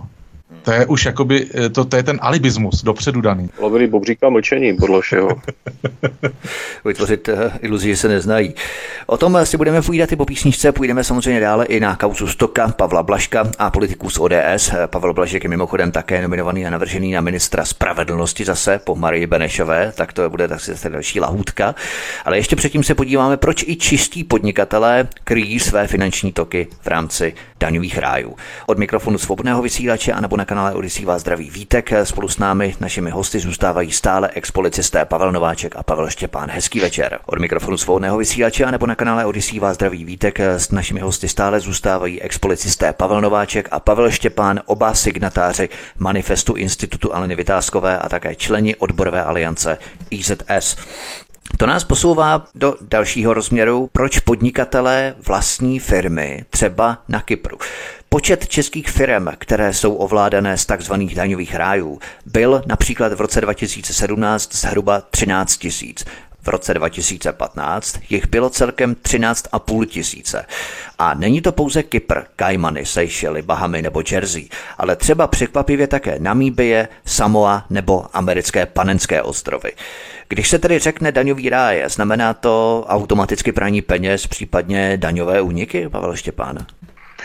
Já si nemyslím, že to musí automaticky znamenat daňové úniky, ale je tam, jak jsem říkal, je tam vysoká míra pravděpodobnosti, ale tím hlavním eh, důvodem je eh, prostě znesnadnit jakékoliv vysledování finančních toků, je znesnadnit dohledání vlastníků. Většinou ty firmy jsou ovládány nějakými investičními společnostmi, které jsou ovládané další společnosti. Těch vlastníků je tam strašná spousta. My se můžeme já eh, bych to nechal takhle pitvat detailně, ale můžeme se ptát, proč tomu tak je. A ty kořeny, ty kořeny jsou prostě v obchodním právu. Jo? Ty kořeny jsou tady v našem zákonodárství a v naší poslanecké sněmovně. Můžeme se ptát na to, kdo eh, píše návrhy zákonu, kdo v té době psal návrhy zákonů, jaký poslanci pro ně hlasovali, jakým způsobem to hlasování probíhá. Víme dobře, že eh, jakékoliv hlasování o důležitém zákonu probíhá tím stylem, že na poslaneckém klubu se poslanců přednese o co zhruba jde a jakým způsobem budou poslanci toho daného klubu hlasovat, jestli pro nebo proti. To je celé v silách všech poslanců e, není nastudovat kompletně ten zákon, ačkoliv by to dělat měli, ale od toho mají různé poradce a asistenty a jejich, e, jejich vlastně jedinou úlohou je pak zvednout tu ruku, hlasovat pro a nebo proti. A tady bych viděl ty příčiny. A jestliže máme nastaveno takto podnikatelské prostředí, tak se, ne, tak se můžeme ptát, proč to bylo nastaveno, takže to bylo za nějakým účelem. No a tohle to všechno je pouze důsledek. A ještě se vrátím k tomu prání špinavých peněz. Eh, podívejme se do těch let, nakolik, nakolik byly odhadovány ztráty, ztráty státního rozpočtu, které byly připisovány na vliv daňovým únikům, jo? Eh, jak byly v té době rozšířeny karuselové podvody, jo? jak na kolik stát přišel, o kolik peněz stát přišel například na DPH. Jo, podívejme se na ty obrovské kauzy, eh, ty si už tady kdysi zmiňoval, Skysoft jo, a tak dále. To byly miliardové úniky. No a samozřejmě ty peníze potom bylo potřeba někde vyprat, někde legalizovat. No a potom, když ty peníze vypereš, tak potom podnikáš a podívejme se na to, jakým způsobem uh, ty karusely a tyhle ty daňové podvody probíhaly poté, co bylo zavedeno tolik kontrolované kontrolní hlášení. Když jsme se ta základní otázka je, proč na Kypru, nebo proč na Bahamách, nebo Panama, nebo kde všude tam. Ale, ale vezměte si, samozřejmě eh, nižší daně, to je gro, ale, ale my jsme se o té anonymitě bavili už. Anonymita super, můžu zachovat nějakou prostě utajenost proti mým Eh, já nevím, jak to, společnostem, se kterými ob, ob, obchoduju, konkurentům, ale, ale hlavně eh, já si tím i chráním jakoby ten majetek, jo? já si chráním majetek a můžu bojovat proti té České republice. Já mám firmu na Kypru a něco se mi stane a Eh, jak se tomu teď, eh, jo, arbitráž a budu, budu, poškodí mi Česká republika a bude se mi líp bojovat proti České republice jako, jako že jsem kyperská společnost. Rozumím, že mám krytí, že v podstatě jasně, nikdo nemůže jasně. z té České republiky. Samozřejmě, uh-huh. samozřejmě.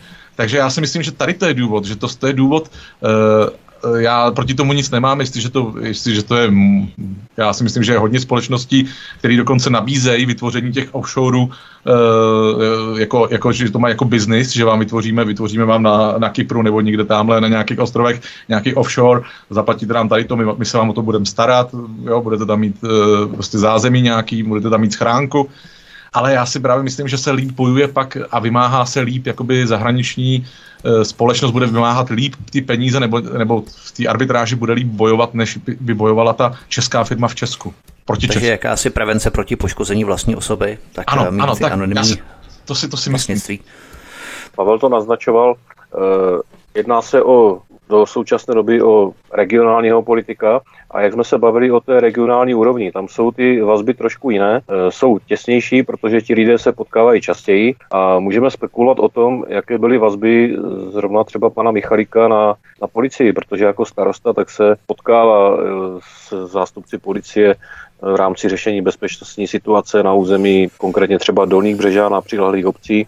Můžeme se domnívat o tom, jak ty vazby, jak ty vazby byly těsné, a zda potom v rámci v rámci toho možného prověřování už v roce 2008, 2009, 2010, tak zda v rámci toho prověřování někdo třeba za něj nestratil slovo a to vyšetřování neskončilo, jak skončilo. To jsou spekulace, jo. já tady nic eh, netvrdím, že to takhle muselo být, ale ono to k tomu svádí, protože když člověk potom pozná, jakým způsobem ta policie funguje, jakým způsobem se chovají její představitele, tak eh, i k tomuto nás to nutí, nebo nutí nás to přemýšlet i o těchto těch možných okolnostech.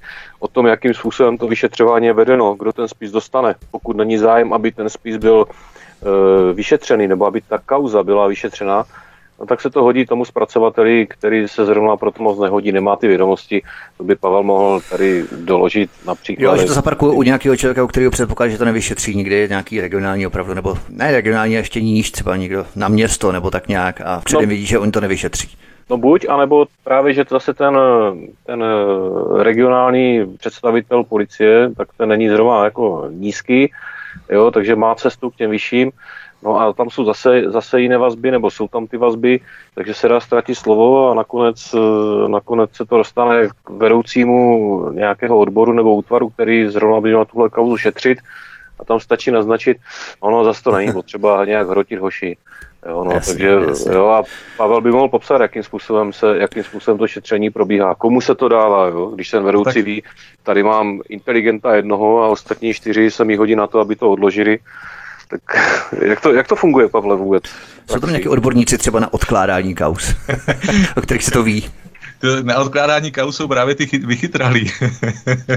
Jestliže vezměme si, to je jako v každé firmě, ten, ten, ten vedoucí nebo v policii ten velitel toho útvaru, ten ví e, o těch odbornostech, to znamená ví, jestli mu tam e, státní zástupce tomu policistovi vrací ten spis a žádá tam o nějaký marginální otázky a že nejsou dořešené věci, které jsou důležité.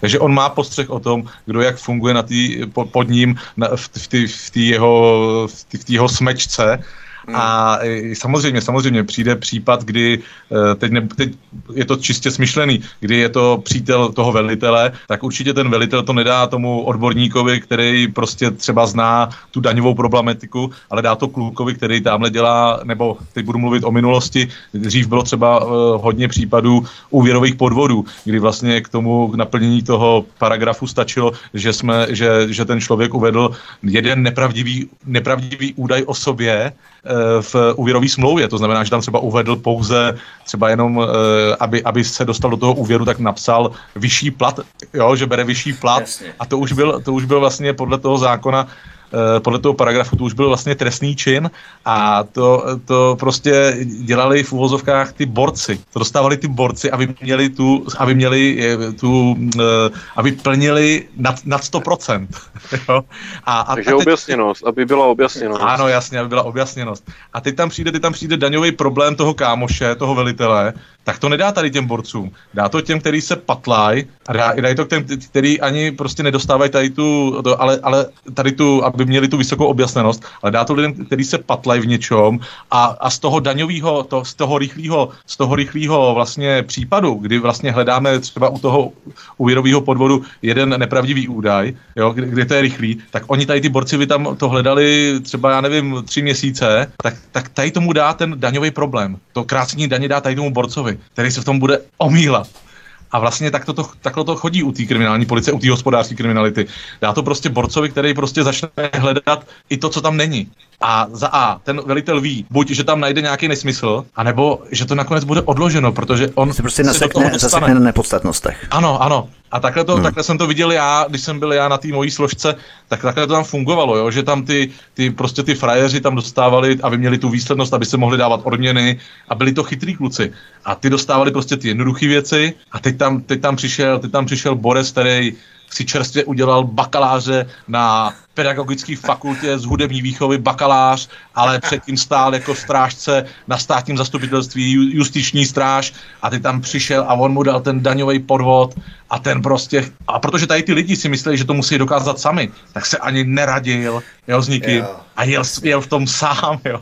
Takže takhle to funguje pak v té realitě, no. Oni se chtějí stát těmi Sherlocky Holmesy. Samozřejmě, samozřejmě, to nutí, protože chtějí, jo, chtějí se rychle dostat na úroveň jakoby toho kriminalisty, takže, takže nechtějí Jasně. mít rady. Oni mají, oni mají to v té hlavě, oni, oni pojedou tu svoji fázi vyšetřování.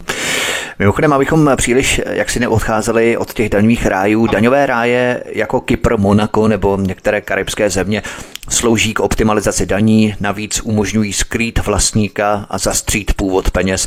Daňové ráje byly od začátku především nástrojem k obcházení pravidel. Nemuselo se nutně jednat o nelegální aktivitu, ale většina důvodů byla, řekněme, neetická od vyhnutí se placení daní až po skrývání majetku veřejných funkcionářů. Platí to stále, protože od letoška došlo k docela podstatným změnám, Pavel Štěpán? Tak eh, nevím, jestli to tak eh, platí stále. Do jisté míry, eh, když bych to řekl, tak do jisté míry se některým podnikatelům, kteří mají čisté svědomí v tom, že neperou špinavé peníze, tak se jim nedivím, že daní mimo území České republiky.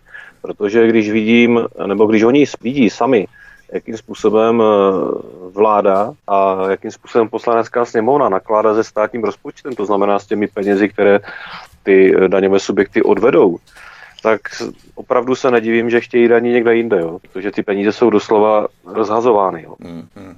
Ale... Když člověk vlastně se podívá na ten státní rozpočet, tak je to jedna velká černá díra a jemu se nechce příliš ty peníze do toho spát. Jo, přesně tak, protože pokud by viděl, že ty peníze jsou využívány smysluplně, probíhá tam nějaká kontrola, která je opravdu sofistikovaná, a samozřejmě k nějaké chybě může vždycky dojít. Ale to, k čemu dochází, nebo to, co můžeme spatřovat v současné době, tak eh, to nelze označit za hospodaření a eh, kolikrát jsme se o tom bavili v přednáškách na vysoké škole, že to, co se děje ohledně státního rozpočtu, tak nemá eh, vůbec s nějakými s nějakými základními ekonomickými poučkami a zásadami nic společného. Je právě problém, že ten podnikatel si aspoň může vybrat, jestli ty peníze si nechá nebo jestli je pošle státu, ale člověk, který je zaměstnaný, tak ten si vybírat nemůže. Tomu to stát strhne hned z výplaty a nemá šanci nějakým způsobem ovlivnit ty své peníze a daně hlavně, kam půjdou, jestli si je tedy nechá jako ten podnikatel nebo jestli je věduje tomu státu. Ale já jsem právě narážel na to, že až od letoška Kypr zpřístupnil informace k vlastníkům firem.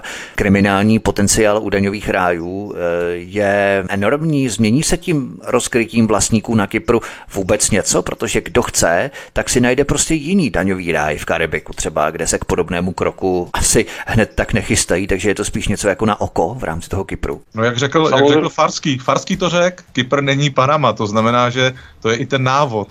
to je i ten návod, ale teď jsem chtěl říct, no. tak ono, já si myslím, že uh, Kypr byl k tomu do jisté míry donucen i Evropskou unii, protože ta situace byla do jisté míry neudržitelná, ale jak si říkal, kdo prostě bude chtít, eh, nebo kdo nebude chtít danit a kdo bude chtít na těch daních šidit, tak ten to dělat bude, ale rozhodně bych to neviděl, že to bude mm, obrovské nebo většinové procento.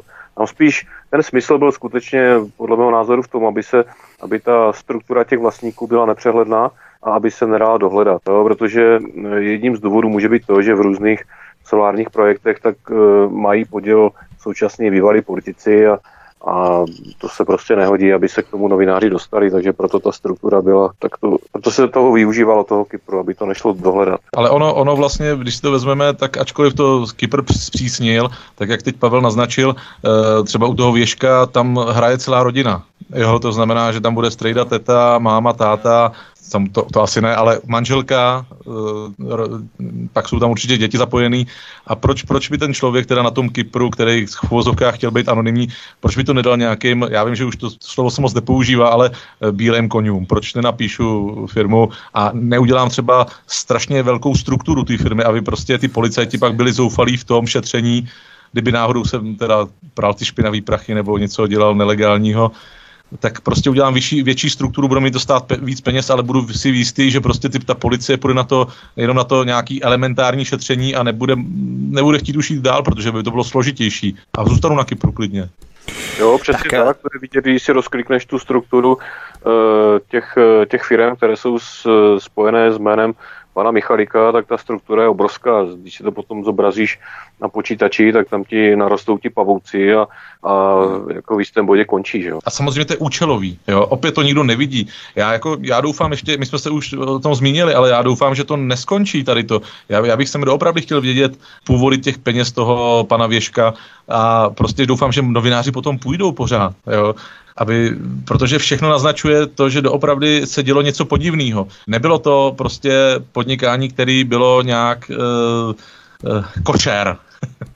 Já si myslím, že tam už se toho moc no. neuděje, protože jednak, uh, jednak je tam nějaká promlčecí doba, Jo, od té doby uplynulo více než 10 let. Tak snad a... pro novináře neplatí. Pro novináře to snad neplatí. Teď nemluvím o policii, bavím se o novináři. jasně, no a potom informace, které byly v policejních archivech, tak si myslím, že ten spis už bude skartovaný. No, takže...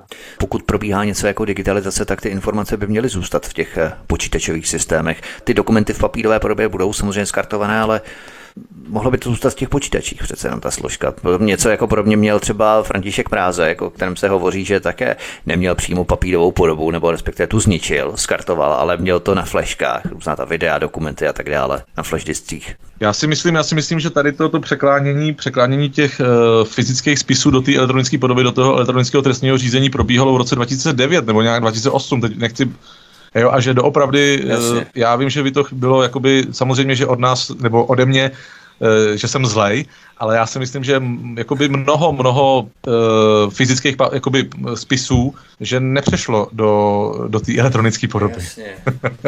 no, nebo se, nebo se, nebo se ztratili. Byl jsem svědkem, byl jsem i svědkem toho. Jo, to je pravda, no. nebo se ztratili, to jako taky jsem byl svědkem, že ten spis prostě zmizel a pak už se neobjevil, no. A když pak, to, pak, pak když jsme zadali do ET řetka vlastně to číslo toho spisu, tak prostě sorry, vole, error. to jsou věci, ale pojďme se podívat ještě na další kauzu, abychom to všechno stihli, kterou jsme slíbili před písničkou. Pojďme se podívat i na další zajímavou věc. Zatímco Věslav Michalík kandidoval na ministra průmyslu a obchodu, Tak Pavel Blažek z ODS zase kandiduje na ministra spravedlnosti a právě Pavla Blažka podezírá policie z podílu na korupci a manipulacích s městskými byty a prostory v Brně. Jde o kauzu Stoka. ODS mu také bezelstně věří. O co vlastně šlo v případě Pavla Blaška? Jak v tom byl on namočený vlastně? Tak eh, tady to jeho zapojení Eh, nebylo, nebo takhle, nemůžeme dovodit, zda bylo přímé, ale o tom bych, o tom bych s vysokou pravděpodobností pochyboval, protože eh, nemyslím si, že člověk na jeho úrovni by udělal takovou kardiální chybu, navíc s jeho vzděláním. Ale to vlastně, eh, to vlastně to jeho prověřování tak bylo pouze na základě, na základě výpovědi bývalého starosty pana Hubálka. A ten uvedl, že, že Pavel Blažek stál v čele jakési, jakési chobotnice, nebo, nebo že byl hlavou, eh, hlavou, to, ne, to nebyla mafie, ale prostě hlavou skupiny, která ovlivňovala nakládání s nemovitostmi v Brně. Eh, samozřejmě, že Pavel Blažek to vyvrátil, jo? že prostě řekl, ano, ten člověk je trestně stíhaný, takže uh, otočil ho, protože to zná, jo? má právně vzdělání, takže, takže to otočil do té roviny, že trestně stíhaný se může bránit všemi prostředky, trestní řád mu to umožňuje a tím pádem toho člověka totálně samozřejmě znevěrohodnil. Na druhou stranu, jak jsme se o tom bavili před chviličkou, na té komunální úrovni, tak ty vztahy prostě nějakým způsobem fungují, ti lidé se znají. A Eh, rozhodně nelze, nelze usuzovat na to, že člověk eh, na takové úrovni tak by přímo zadával nějaké úkoly a řekl by, hele, ten byt bude tomu, ten bude tomu. Ale ten prostě jenom prostřednictvím nějakého jiného člověka vyšle to přání a to se dostane k tomu adresátovi. Jo, vyšle nějaký požadavek, že mohlo by to být, nebylo by to špatné, jo, takže tam to funguje, takže tam to funguje takhle, a neprobíhá žádná přímá telefonní komunikace nebo nějaká mailová komunikace, ale tam, tam se to děje, tam se to děje tímhle způsobem. A proto nikdy, nikdy nelze toho člověka eh, na, na té nejvyšší úrovni zastíhat nebo odhalit, jo. A samozřejmě, že ta výpověď eh, toho pana Hubalka má svoji váhu, ale ta bude vždycky, bude vždycky spochybněná, protože je současné, eh, je v, prostě v pozici toho obviněného a proto bude navždy, nebo vždy bude znevěrohodněný, dokud nebude soudem v budoucnosti očištěný. A myslím si, že tahle kauza uh, ukazuje právě na to, jak ta lokální politika, jak funguje a jakým způsobem, um, když se tam teda někdo dostane náhodou, uh, překročí ten zákon nebo udělá nějakou fatální chybu a, a šáhne si přímo pro ty, jak je to tady v tom případě pro ty provize, tak samozřejmě pak bude nějakým způsobem prověřovaný, po případě trestně stíhaný. Ale Pavel Blažek bude hrát vždycky roli toho člověka, který je v zákulisí. Ten nebude, nebude obviněný, ale ta kauza on ji ze sebe smije, protože nebudou proti němu důkazy. Není, není kde najít. Policisté ale stále podezřívají šéfa Jihomoravské ODS Blaška a kandidáta na rezort spravedlnosti zároveň z podílu na korupci a manipulací s majetkem Brna a také prověřují, zda ty činy nepáchal se sítí svých blízkých spolustraníků, například nynější primátorkou Brna Markétou Vaňkovou a nebo jejím náměstkem Robertem Kerndlem.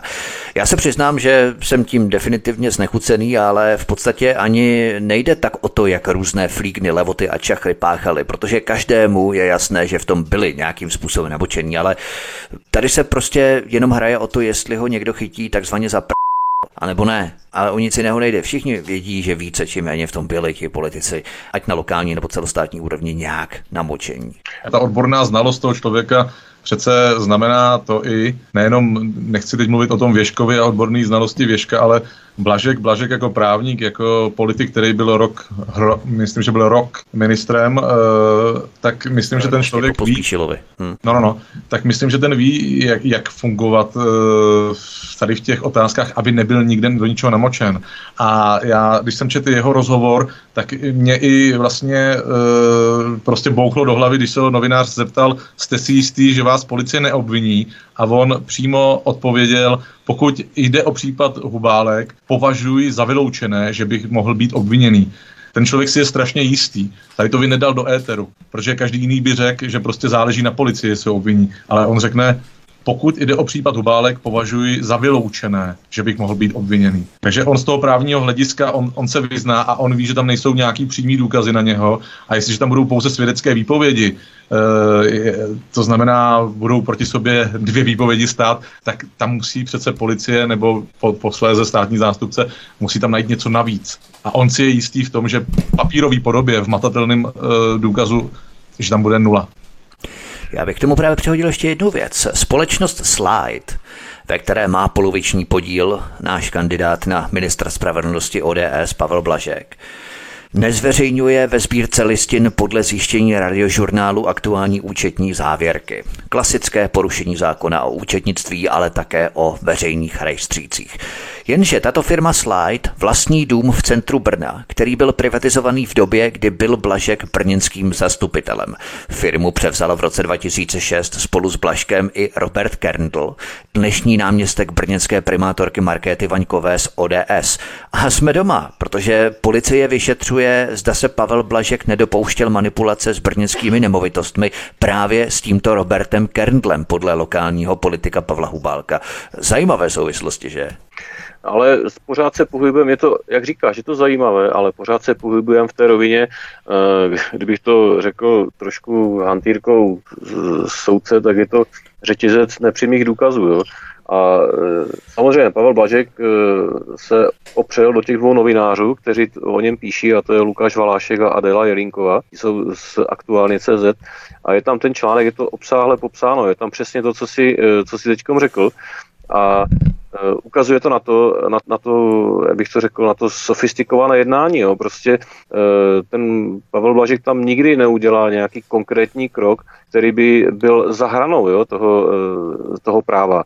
Takže vždycky to jsou takové ty, je tam spousta podpůrných kroků a nikdy v tom není sám. Vždycky řekne, já jsem měl maximálně ve firmě podíl, rozhodovalo zastupitelstvo, já jsem nikomu nic neřekl takhle.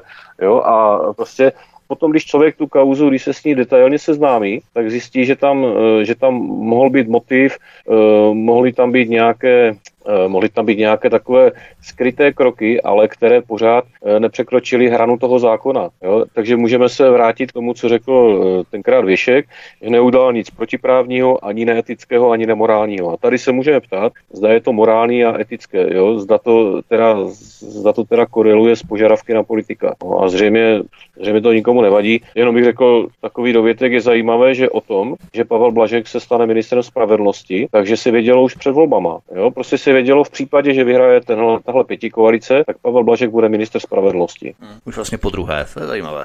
Ještě k Pavlu Blaškovi před písničkou, doklepneme ho, tak ta jeho historie je velmi zajímavá, protože o Pavlu Blaškovi je známé, že když byl schválený zákon o soukromých exekutorech v roce 2001, tak tehdy byl primátorem v Brně střed a od této brněnské části dostávala jeho žena, také soukromá exekutorka Alena Blašková, velké exekuční zakázky. Centrální brněnská část v letech 2002 až 2009 zaplatila za služby čtyř exekutorů, které v té době využívala, 2,1 milionu korun. Drtivou většinu, 1,91 milionů, téměř 2 miliony, přitom vyinkasovala právě Alena Blašková. Takže to je taky další docela zajímavá souvislost spravedlnost po Česku. Ta historie opravdu jeho a jeho rodiny. Tam bych viděl právě ten střed zájmu, jo. Tam samozřejmě ta stoka, nevím, jak vyjde stoka policajtům, ale, ale viděl bych tam tady v tom právě zase rodinném biznisu, viděl, viděl bych střed zájmu, když bude jeho, když je ma, jeho manželka exekutorka, silná exekutorka a on bude ministr spravedlnosti, tak může manželka jakoby pobízet manžela, aby udělal tady to, nebo navrhl na vládě tady to a tady to. Tam je silný střed zájmu, si myslím. A a jinak je k tomu, že on nezveřejnil, že nezveřejnil tu účetní závěrku, já nevím, tam, tam, tam si myslím, že tam můžou akorát zrušit firmu a tam asi žádný problém nebude, jakoby z toho hlediska toho, třeba když Už bude... je takový folklor docela s těmi účetními závěrkami, je to, je to, spousta, je to, je to spousta firm nezveřejňuje. Jasně, je to moderní styl, ale, ale hlavně... Staromodní už je to moderní tady to, no, to je fakt. Ale hlavně, to národní, o tom... národní sport, jako to nezveřejňování závěrek. Začali jsme tím eh, na jaře, když jsme tady probírali tu firmu Tardigrad eh, Consulting International. Consulting International, ano. A pokračovali jsme tady vlastně tím eh, teď dneska středočeským inovačním centrem a, a vlastně... Českou tou, pirátskou ještě. Jo, a tou auditorskou firmou Atlas Audit SRO a předtím ještě samozřejmě ta první pirátská SRO, jejím jednatelem je pan doktor Ivan Bartoš. To taky zveřejnila účetní závěrku rok po termínu a, a zveřejnila ji až na výzvu soudu. A nemusí na žádný Kypr. No, jasně. A nemusí na žádný Kypr, no přesně tak. No. A tady samozřejmě, jak eh, novináři, jak to vyšlo v médiích, že firma, ve které má pan Blažek podíl, že nezveřejnila tu účetní závěrku, tak já jsem jenom čekal, kdy, kdy pan Blažek řekne, že to, že to způsobila účetní. No ono to bylo za chvíličku venku, že za to může účetní. No. Řekla, že... No. takže Zečka za to může, nemůže. Ano, jo, no, takže vždycky se to na někoho hodí. Eh, k tomu střetu zájmu pana Blažka, jak si to vzpomněl s tou jeho manželkou a tu, tak eh, on v té době, on v té době byl, tuším, radní, jo, na té radnici, že byl v radě té městské části toho Brna a jednalo se, jednalo se o to, že on zase jako z toho uhnul tím, že on byl pouze v radě, jako jo, že rozhodlo vlastně hlasovala celá rada, že hlasovala ano, on. Jo, no ano, ano, přesně tak, že nebyl jediný, jo, takže tam bylo více hlasů a to, to dopadlo. No. Já jenom jak říkal Vítek, já jenom jak říkal Vítek, že už se, jak, nebo jestli to říkal ty Pavle, omlouvám se, že se už vědělo dlouho dopředu, že tam půjde ten Blažek. Já si vzpomínám, že jsme se s Pavlem setkali s vysokým představitelem ministerstva spravedlnosti a když bylo to vlastně v době, kdy byly největší fámy, že tam půjde spící Marek Benda na, na ten post, ale, ale prostě ten člověk nám říkal, že Marek Benda by nezvládnul prostě reální situace, které jsou v životě, protože on je pořád vlastně na tom, na té sedačce v tom parlamentu, takže prostě to jsou jenom fakt spekulace médií, že tam půjde Marek Benda a že, tam, že to má jistý blažek, jo? že to prostě věděl ten člověk z toho ministerstva a vysoký člověk z toho ministerstva spravedlnosti, že blažek tam půjde, předtím, než byl nominován. K našemu spícímu věčnému nekonečnému Marku Bendovi se vypravíme po písničce, protože to jsou další souvislosti v rámci napojení exekutorské komory na ODS. Od mikrofonu svobodného vysílače Studia Tapin Radio nebo kanále Odisí vás zdraví vítek. S našimi hosty stále zůstávají expolicisté Pavel Štěpán a Pavel Nováček. Hezký večer. Od mikrofonu svobodného vysílače Studia Tapin Radio nebo na kanále Odisí vás zdraví vítek máme po písničce. Našimi hosty stále zůstávají expolicisté Pavel Nováček a Pavel Štěpán. Vypravíme se k Marku Bendovi a k ODS, protože ODS je napojená velmi významně na exekutorskou lobby a komoru jako takovou. A to nejenom přes Pavla Blaška. Možná si vzpomínáme na kauzu asistenta Marka Bendy. Totiž asistent Marka Bendy z ODS Alan Hopp vlastnil společnost Extent SRO, a tuto firmu na základě výběrového řízení si najala exekutorská komora za účelem prosazování zájmů komory. Dokonce firmě asistenta Marka Bendy Alana Hopa Česká exekutorská komora platí desítky tisíc korun za, cituji, poskytování legislativního monitoringu a systému včasného varování u zákonů, které se týkají činnosti soudních exekutorů. Takže peníze z exekucí, stejně jako z fotovoltaiky, mohou představovat docela významný zdroj pro stranické pokladny nebo pro některé její představitele, že? Tak ono je to podobné, tohle, co jsi zmínil, tak v podstatě něco podobného udělala Eh, udělala eh, Unie státních zástupců, která si nechala, jestli to byla Unie státních zástupců, také si nechávala zpracovat monitoring tisku, jo, který informoval nějakým způsobem o fungování státního zastupitelství. Že tyhle ty monitoringy, jak si říkal, no, je to zajímavý zdroj příjmu a otázka, jaký je to potom penězovod. No, taková perlička, ale myslíte, že už se dávno v politice, myslím na té veřejné úrovni nebo veřejně prezentované straně, přestalo hrát na nějakou fazónu dodržování pravidel a každý, kdo se vydrápe na podobně exponovanou pozici, tak má za nechty nějakou špínu a buď bude ovladatelný a chvíli ho tam podrží, anebo to na něj rupne ještě před jeho instalací do té pozice, jako třeba na Věslava Michalíka nebo Blaška a tak dále. A tak prostě vytáhnou jiné králíky z klobouku, jako aktuálně třeba Petra Gazdíka na rezort školství, což jsem taky úplně zůstal naprosto vytřeštěně zírat. Tak zatímco se dříve usilovalo aspoň o tu uhlazenou veřejnou politiku, tu veřejnou stránku, předstírání, úsměvy, kravaty a tak dál, tak teď už se ani na to nehraje a prostě to podsvětí korupce tam stále více probleskuje i do té veřejné stránky politiky. No, ono asi eh, je to, je to logický důsledek toho současného stavu. Já bych to, Já bych to popsal tím způsobem, že ačkoliv tomu nebude spousta lidí věřit, tak současný stav v našem státě je takový, že zde nevládne, takhle, oficiálně vládne vláda a oficiálně tady ovšem rozhoduje poslanecká sněmovna. Nicméně současná situace je taková, že v tomto státě skrytě, už skrytě vládne justice, která tento stát naprosto ovládla a poslanecká sněmovna e, se dostala do opozice, protože e, cokoliv, cokoliv bych chtěla učinit proto, aby tu moc vrátila do rukou poslanecké sněmovny, tak ze strany justice a chtěla by do nějaké justice nějakým způsobem zasáhnout do toho způsobu, jakým ta justice funguje, tak okamžitě se ozve z justice, že je to útok na její nezávislost a možná, že by i nějaký ten eh, milion chvílek nebo nějak, nějaký podobný Uh, nějaký, nějaké podobné uskupení, takže by zase vytáhlo do ulic. No, takže to je současná, to je současná realita tohleto. Padají totiž důvodná podezření nebo obvinění o tom, že justice je de facto zprivatizovaná. Máme aspoň představu pro tak silné tvrzení, kým je ta justice zprivatizovaná? Ta justice je ovládaná zájmovými skupinami. Jo? A ty zájmové skupiny uh, ji ovládají prostřednictvím jakoby svých, uh, to řeknu, svých lidí, které mají uvnitř, protože ti lidé nejsou, nejsou neteční, nestraní, ale mají rodiny, mají známé a, a mají prostě kamarády. No a takhle je to, za ty roky se znají, spousta, spousta lidí se zná a je to tak, takhle vlastně probíhá ten skrytý lobismus a když ty myšlenky, které, ten, která ta zájmová skupina, které potřebuje šířit, tak vám prostřednictvím těchto lidí je dostává do té, do, mezi, mezi ty členy, ať je to státní zastupitelství, hmm. nebo ať to jsou soudci. No a justice je v podstatě alibi nebo fíkový list pro politiky, když chtějí něco zakrýt, justice nastoupí.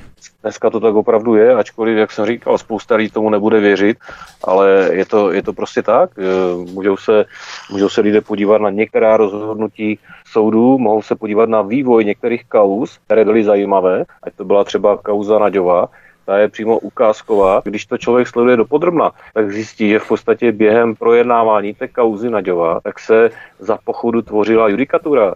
Pak přece ústavní soud rozhodoval o tom, ústavní nebo nejvyšší, teď bych kecal, ale rozhodoval o tom vlastně, nebo definoval, co to je ta indemnita. Jo. Rozhodl o tom, že ti poslanci na půdě sněmovny se můžou domlouvat o nějakém politickém obchodu, jo, korytko za, korytko za, za tohle. Jo. A vlastně na, na téhle kauze, na téhle kauze se, se, se vybudovaly některé judikáty a dneska se, dneska se zase něco Dneska se něco prolomilo, ale mohli jsme sledovat tu manipulaci s těmi odposlechy. Prostě nepřípustné, nepřipouští se, jo.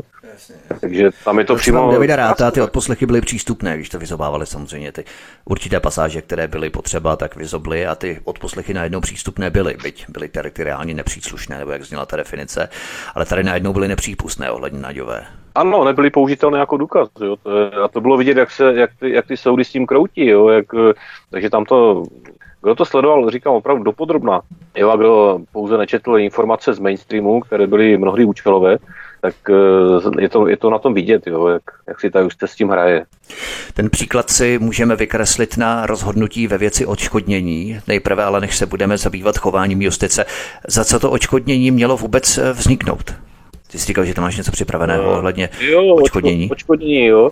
Ano, já jsem, já, já, to, já k tomu jenom uh, takové krátké antré, jo. Vzpomeňme si na příklady, kdy, když jsem mluvil o tom, že ta justice v podstatě ovládá tento stát, tak kdybys tady kdybych ti řekl, tak tady z hlavy vyjmenuješ tuším pět nějakých uh, velkých kauz, nebo jakoby velkých, které se týkaly politiků.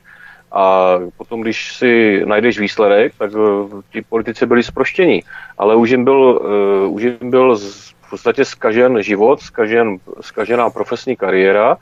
A ti lidé byli vláčeni po soudech, jo, to bylo pět a více let, jo, to trestní řízení trvalo hrozně dlouho. A když to bylo ukončeno, tak ten člověk je v podstatě nepoužitelný, jo, protože je, má na sobě jakýsi, jakýsi nános, nebo no, nános, nebo nějaký prostě smog, a takže on už bude navždy v ústraní.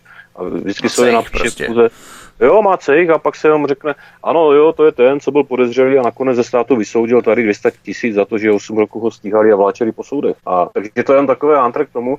No a ten člověk, když je takhle jakoby dehonestován, jo, je tady prohnán tím, tím trestním řízením, tak eh, potom, eh, když to trestní řízení a, a včetně toho soudního, když to trvá nějakou dlouhou dobu, tak může požádat ministerstvo spravedlnosti o to, eh, aby ho očkodnilo za nepřiměřenou délku soudního řízení. No a i tady je vidět, jo, jak, ta, jak ta justice, jak ta justice si to prostě uh, upraví k obrazu svému a, a potom ten člověk, uh, když tu žádost podá, tak to ministerstvo spravedlnosti se mu vysměje do obličeje. Jo. Tady mám příklad, kdy žadatel uplatnil nárok za, na poskytnutí zarostí učiní za dobu 11 let a 7 měsíců, čili 12 let, 12 let trestního stíhání jo, nebo trestního řízení. 12 let jo, a byla to, byla to relativně banální věc, ale protože došlo několikrát ke zrušení eh, několikrát ke zrušení rozsudku, věc se vracela, jo, měnil se senát a tak dále, byly tam prostě neuvěřitelné průtahy.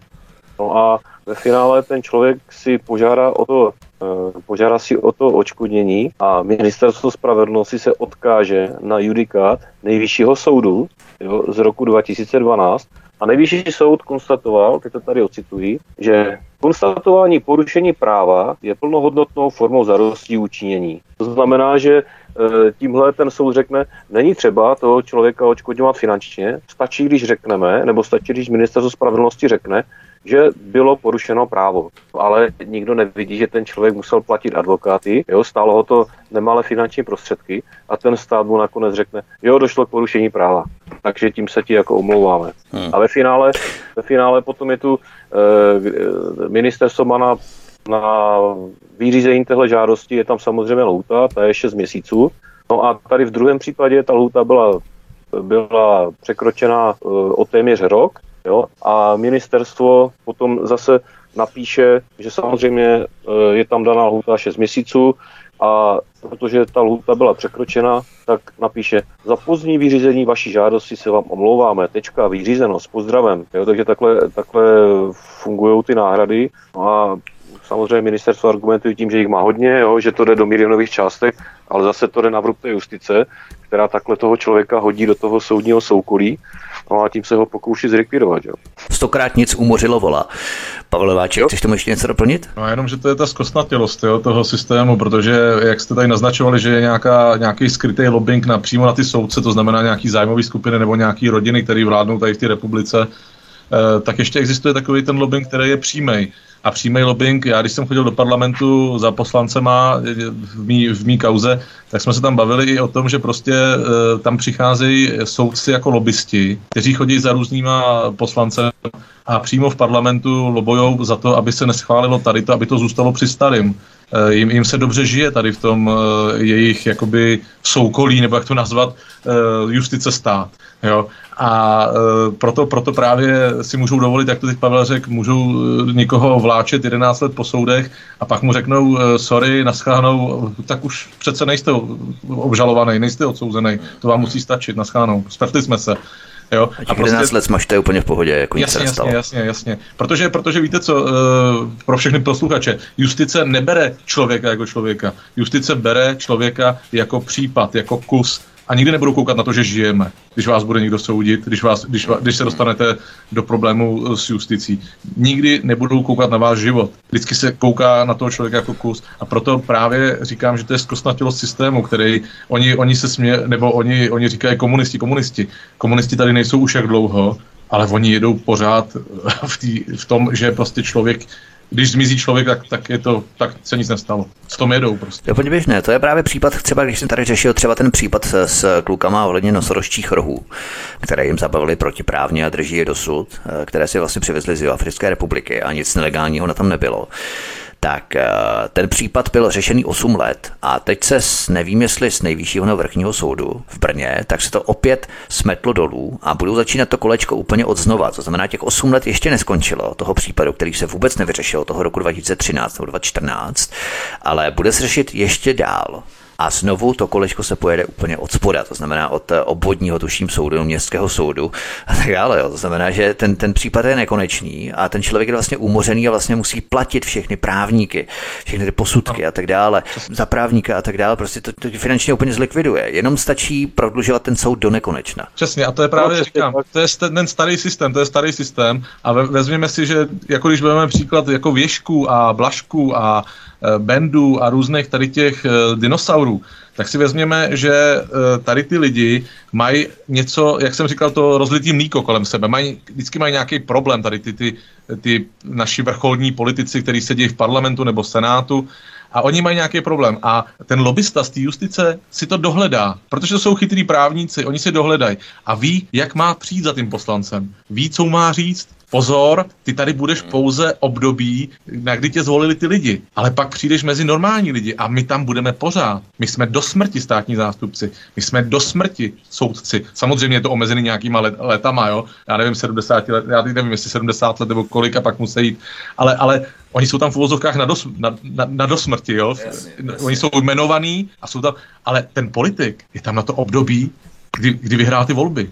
A tady tím se dobře manipuluje s těma, tady s těma borcema, protože oni mají ty rozlitý mlíka já si myslím, že to tam je častá diagnóza u těch poslanců. To je pravda, oni potom čím je můžou i vydírat v rámci nátlaku na to, to aby prohlasovali ten zákon. Jasně. tak, protože potom přijde nějaký účelový proces a to jsme mohli sledovat, kdy vlastně státní zastupitelství ani neví, jak má postupovat. A to byly ty kauzy některých, některých zastupitelů nebo č, zastupitelstev obcí, jo, že tam e, prostě bylo podezření, státní zástupce tam vymyslel trestný čin porušení povinnosti, tuším při zprávě cizího majetku jo, že tam se realizoval prodej buď to nějakých pozemků nebo nějakých nemovitostí, většinou tam byly k tomu znalecké posudky a tak dále. A to byla ta známá kauza Postolo prty, jo, a to byla jedna, jedna z více, jo, těch ta kauza nebyla jediná. A to přesně ukazuje to, jakou moc ta justice má, jako jo, že ten státní zástupce tady vyfabuluje, no, vykonstruuje nějaký proces. A protože on si, on si v úzovkách primárně je to, že za svou práci nemá odpovědnost, takže on si dovolí jo, vyfabulovat nebo vykonstruovat nějakou obžalobu a to, že ten soud ji zhodí, tak to už mu nevadí, ale ti lidé jsou vláčení několik let po těch soudech a jak si vzpomněl Vítku ten případ těch nosorožčích rohů, tak toto je to je jakoby eh, vzkaz té justice těm lidem. Eh, jo, tak vy jste zrovna se motali kolem eh, případu, kterým jste někomu překazili biznis, takže hoši, ještě si to projete jednou, takže si platíte advokáty a budete znova od toho prvoinstančního soudu, znova přes odvolací soud, takže si to ještě to kolečko projděte jednou. A kdybyste náhodou vyhráli, tak potom si podejte žádost na ministerstvo spravedlnosti o očkodnění a to vám řekne, že stačí konstatování, že došlo k porušení zákona a nedostanete ani korunu. No, takže hmm. takhle, takhle funguje tento bezprávní stát. Tak chlapi, máme tady posledních pět minut, protože už jsme přece jenom prodloužili ta předchozí témata poněkud více, než jsme původně předpokládali, takže to musíme stihnout. Podívejme se na poslední věc. Proběhlo vyznamenávání za zásluhy a dobrou, vynikající práci. Rozdávaly se medaile. Medaily rozdávala Národní centrála proti organizovanému zločinu NCOZ na svém srazu 14. října tohoto roku. A paradoxně nevyznamenávala pouze svoje lidi v rámci NCOZ, ale dokonce vyznamenala třeba i majora Zemana, pardon, bývalá bývalého nejvyššího státního zástupce Pavla Zemana a další lidi, což mě naprosto dojalo. Oni si tak věří všichni, ti farští Rakušanové, Věslavové, Michalíkové, Kalouskové, Zemanové a tak dále, ale kdo všechno byl vyznamenaný, nebo kolik těch medailí se vlastně rozdalo za ty zásluhy, nebo za dobrou práci, nebo za to všechno to bylo? Tak eh, pokud já si pamatuju, tak eh, bylo zveřejněno, tuším, že 84 men. A zbytek eh, se jednalo o kriminalisty, o příslušníky NCOZ, tam ta jména zůstala utajená, ale eh, bylo to v říjnu tohoto roku a mezi vyznamenanými, jak si říkal, tak byl bývalý nejvyšší státní zástupce Pavel Zeman, byl tam tuším, že náměstek vrchní státní zástupkyně z Prahy, Adam Bašný, nevím, jestli je náměstek, ale působí na vrchním státním zastupitelství v Praze. A byla tam spousta takových zajímavých osobností i mimo, mimo tu policii. Takže je zajímavé, že medaily policie dostávají státní zástupci. To jako, uh, nevím, jestli je to teda potvrzení té nezávislosti toho státního zastupitelství, anebo je to potvrzení spolupráce s policií. To jako fakt člověk neví, co si má o tom myslet. Ku podivu nemohl tam chybět středočeský ředitel, středočeský ředitel Kučera, ten tam chybět nemohl, protože řešil nedávno svého nebo alkoholový exces svého opilého náměstka. Nemohl tam samozřejmě chybět krajský ředitel Kadleček ze Zlína. Patrně to dostal za Vrbětice, za příběh Vrbětice. Teď jsem a... říct, no. No, patrně za to, ale nechápu, eh, jaké vyznamenání potom dostane, až bude vyřešena kauza Bečva, to jsem teda zvědavý. A byla tam spousta zajímavých lidí, no, jako byly to otázky, zda ty medaile, co měly symbolizovat, jestli, jestli, to, jestli to je závazek, anebo jestli to bylo opravdu vyznamenání za vynikající práci, jako těžko říct. Těch medailí bylo dohromady rozdáno 117, vedle těch 84, které si Pavel zmínil, tak je ještě další, přesně tak. Pavel Nováček, co podle tebe ty medaile symbolizují? Já bych jenom ještě doplnil, že ty verbětice už se rozdávaly v červnu. jo, že, že medaile, jo. medaile Švejdár rozdával v červnu za, za velkého utajení detektivům, osmi de- detektivům, kteří vyřešili exploze v muničním areálu Vrbětice, ačkoliv nemáme ještě... To je proč oni ty medaile tají, protože to je veřejná podsta dostat medaile. Ale víte, kde pak, ale víš, kde pak najdeme ty medaile? Najdeme třeba na Aukru.